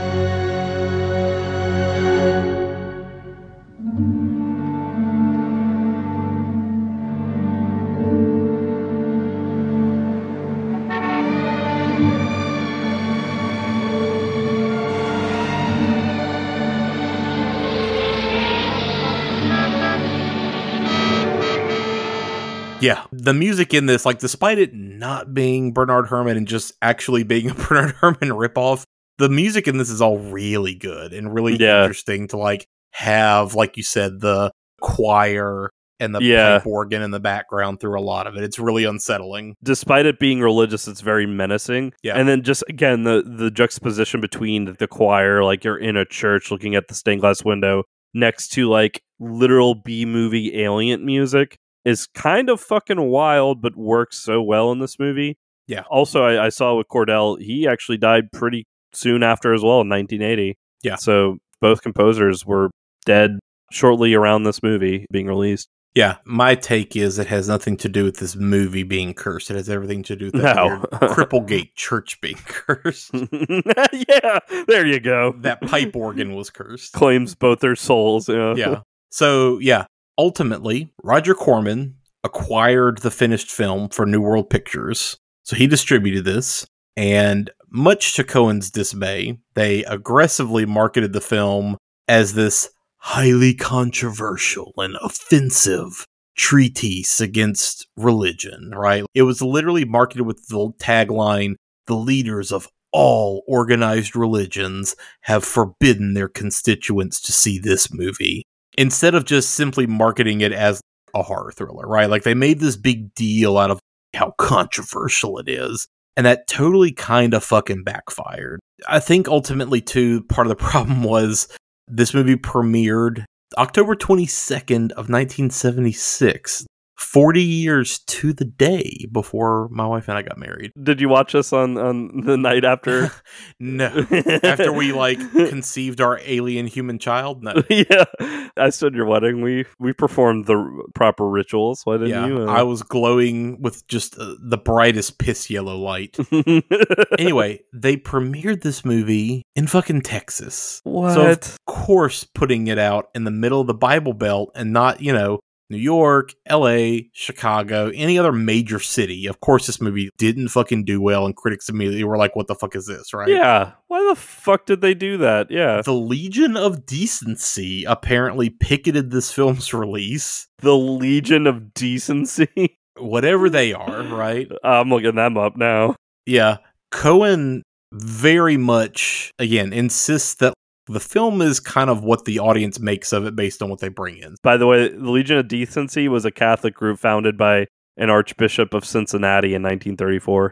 There you go. So, a, a Catholic church group, of course, they're going to pick at this. But very much, again, to Cohen's notion that you're going to take from this movie and make of it what you bring in with you. Of course, if you come in and you are ultra religious for what that is, yeah, you're going to come out of this movie being like, mm, I don't know how I feel about what this movie's trying to do and say, right? It is critical of religion. Like, I, I Oh, will absolutely. say that. Absolutely. It is very critical of it. And of course, conflating the idea of organized religion with, you know, extraterrestrials is also kind of that extra, like, oh, you went there wrinkle.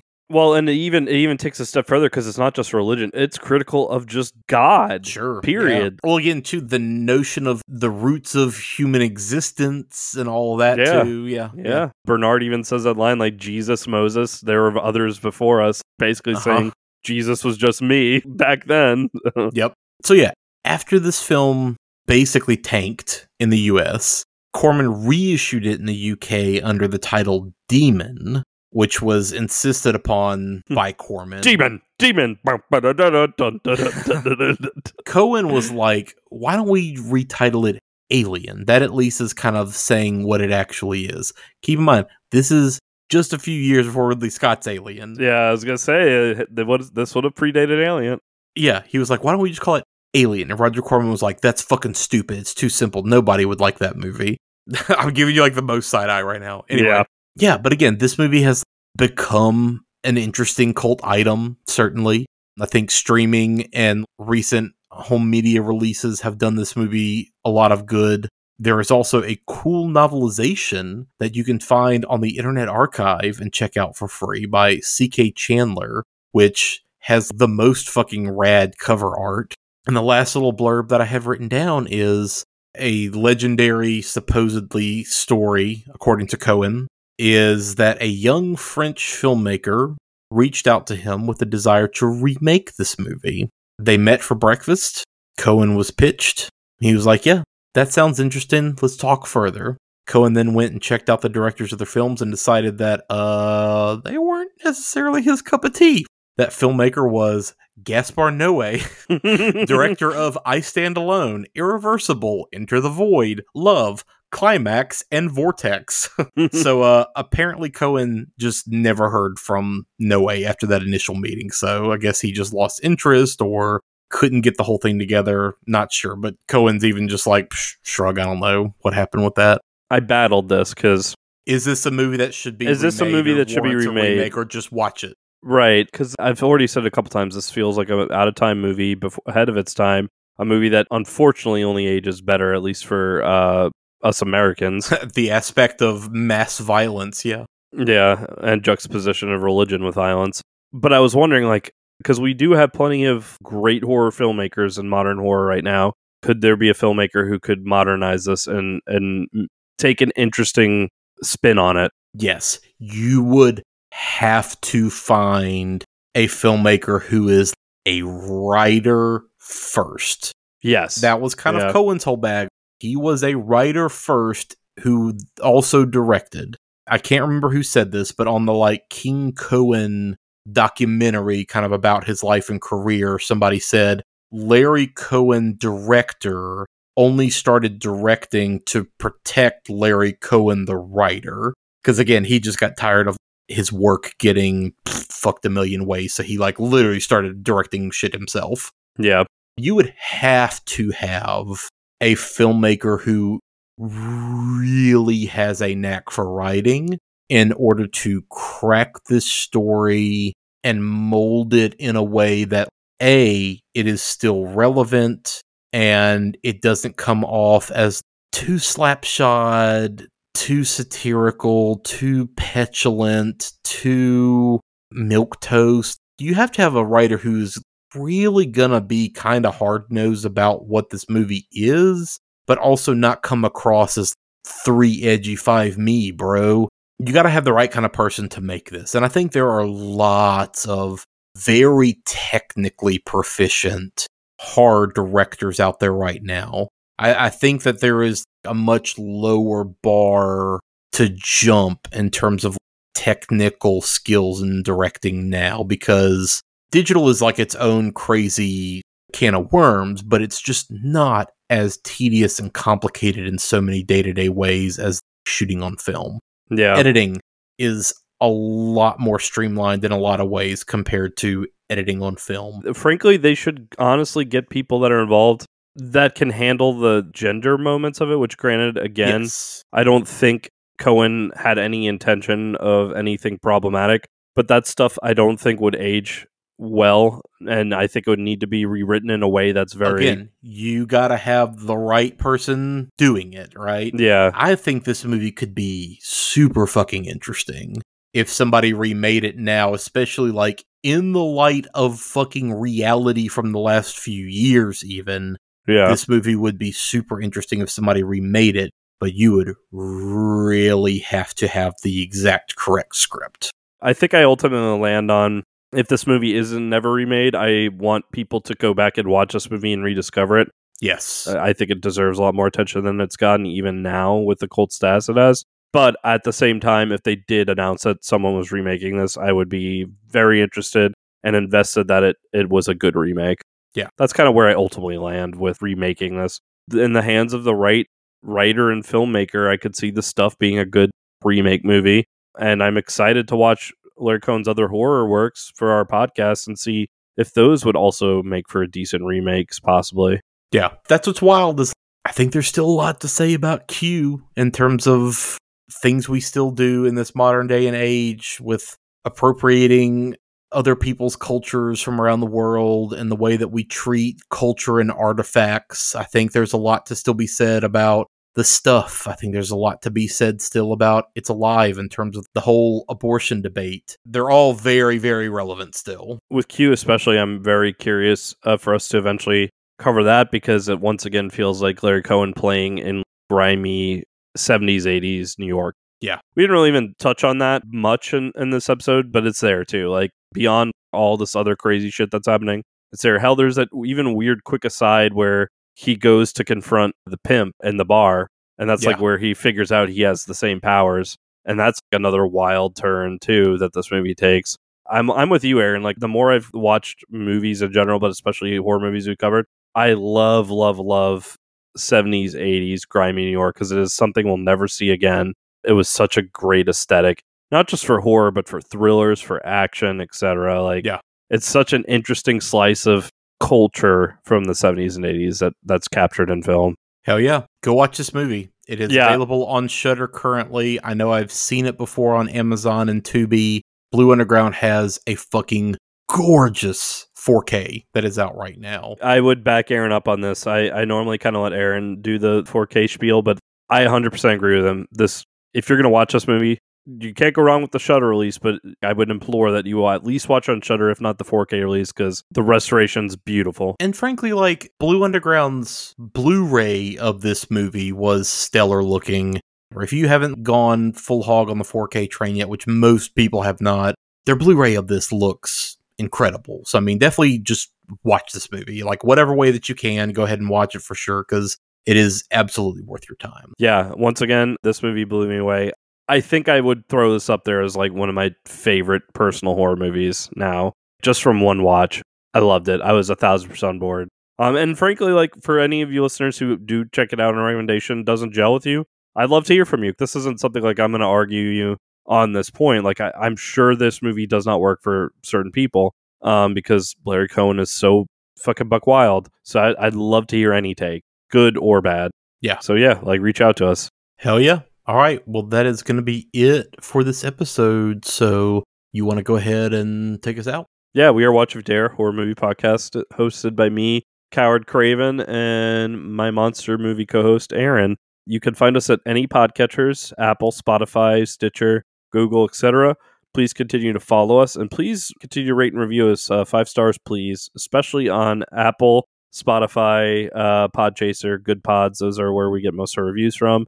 Um, every little bit helps. Please consider donating to our Patreon. We are at patreon.com slash watch if you dare. Again, that is patreon.com slash watch if you dare. It's only $5 a month for now. And more people get involved. We'd love to open up other contribution levels for different things, such as t shirts and getting involved with helping us pick future movie topics. Otherwise, you get access to our Patreon episodes. We do deep dives on franchises like Gravity Falls. We do list episodes and get to know us more. We just recently did non horror movies that disturbed us. And in the future, moving forward, we're going to do franchise deep dives, other TV series, and hopefully some interviews with some industry and horror related people. Yep. So, again, please consider donating to us. Those of you who donate already, thank you so much. Please continue to spread the word for our show and help grow our audience. Again, every little bit helps you can listen to our Spotify music playlist. We have it pinned on our Facebook page, and you can get to it on our Podbean website. Uh, all our relevant links are on our Podbean website. Our Podbean website is also linked in our profile on Twitter. So go there. Speaking music, shout out to your little brother Jesse Mansfield, aka Partygator, for the bumps at the beginning end of each episode and the bumps for our Patreon episodes as well. Go check out his music at Partygator, Big Clown, what on Bandcamp is where you can find most of his stuff. Yes. And uh, our socials, speaking of which, are at Watch If You Dare on Facebook and Twitter. So check us out there too. So yeah, that's it. But before we go, Aaron, you got to come clean with me now. Like we're at the end of the episode. Why'd you pick this movie? Sally told me to. Yeah, bad God.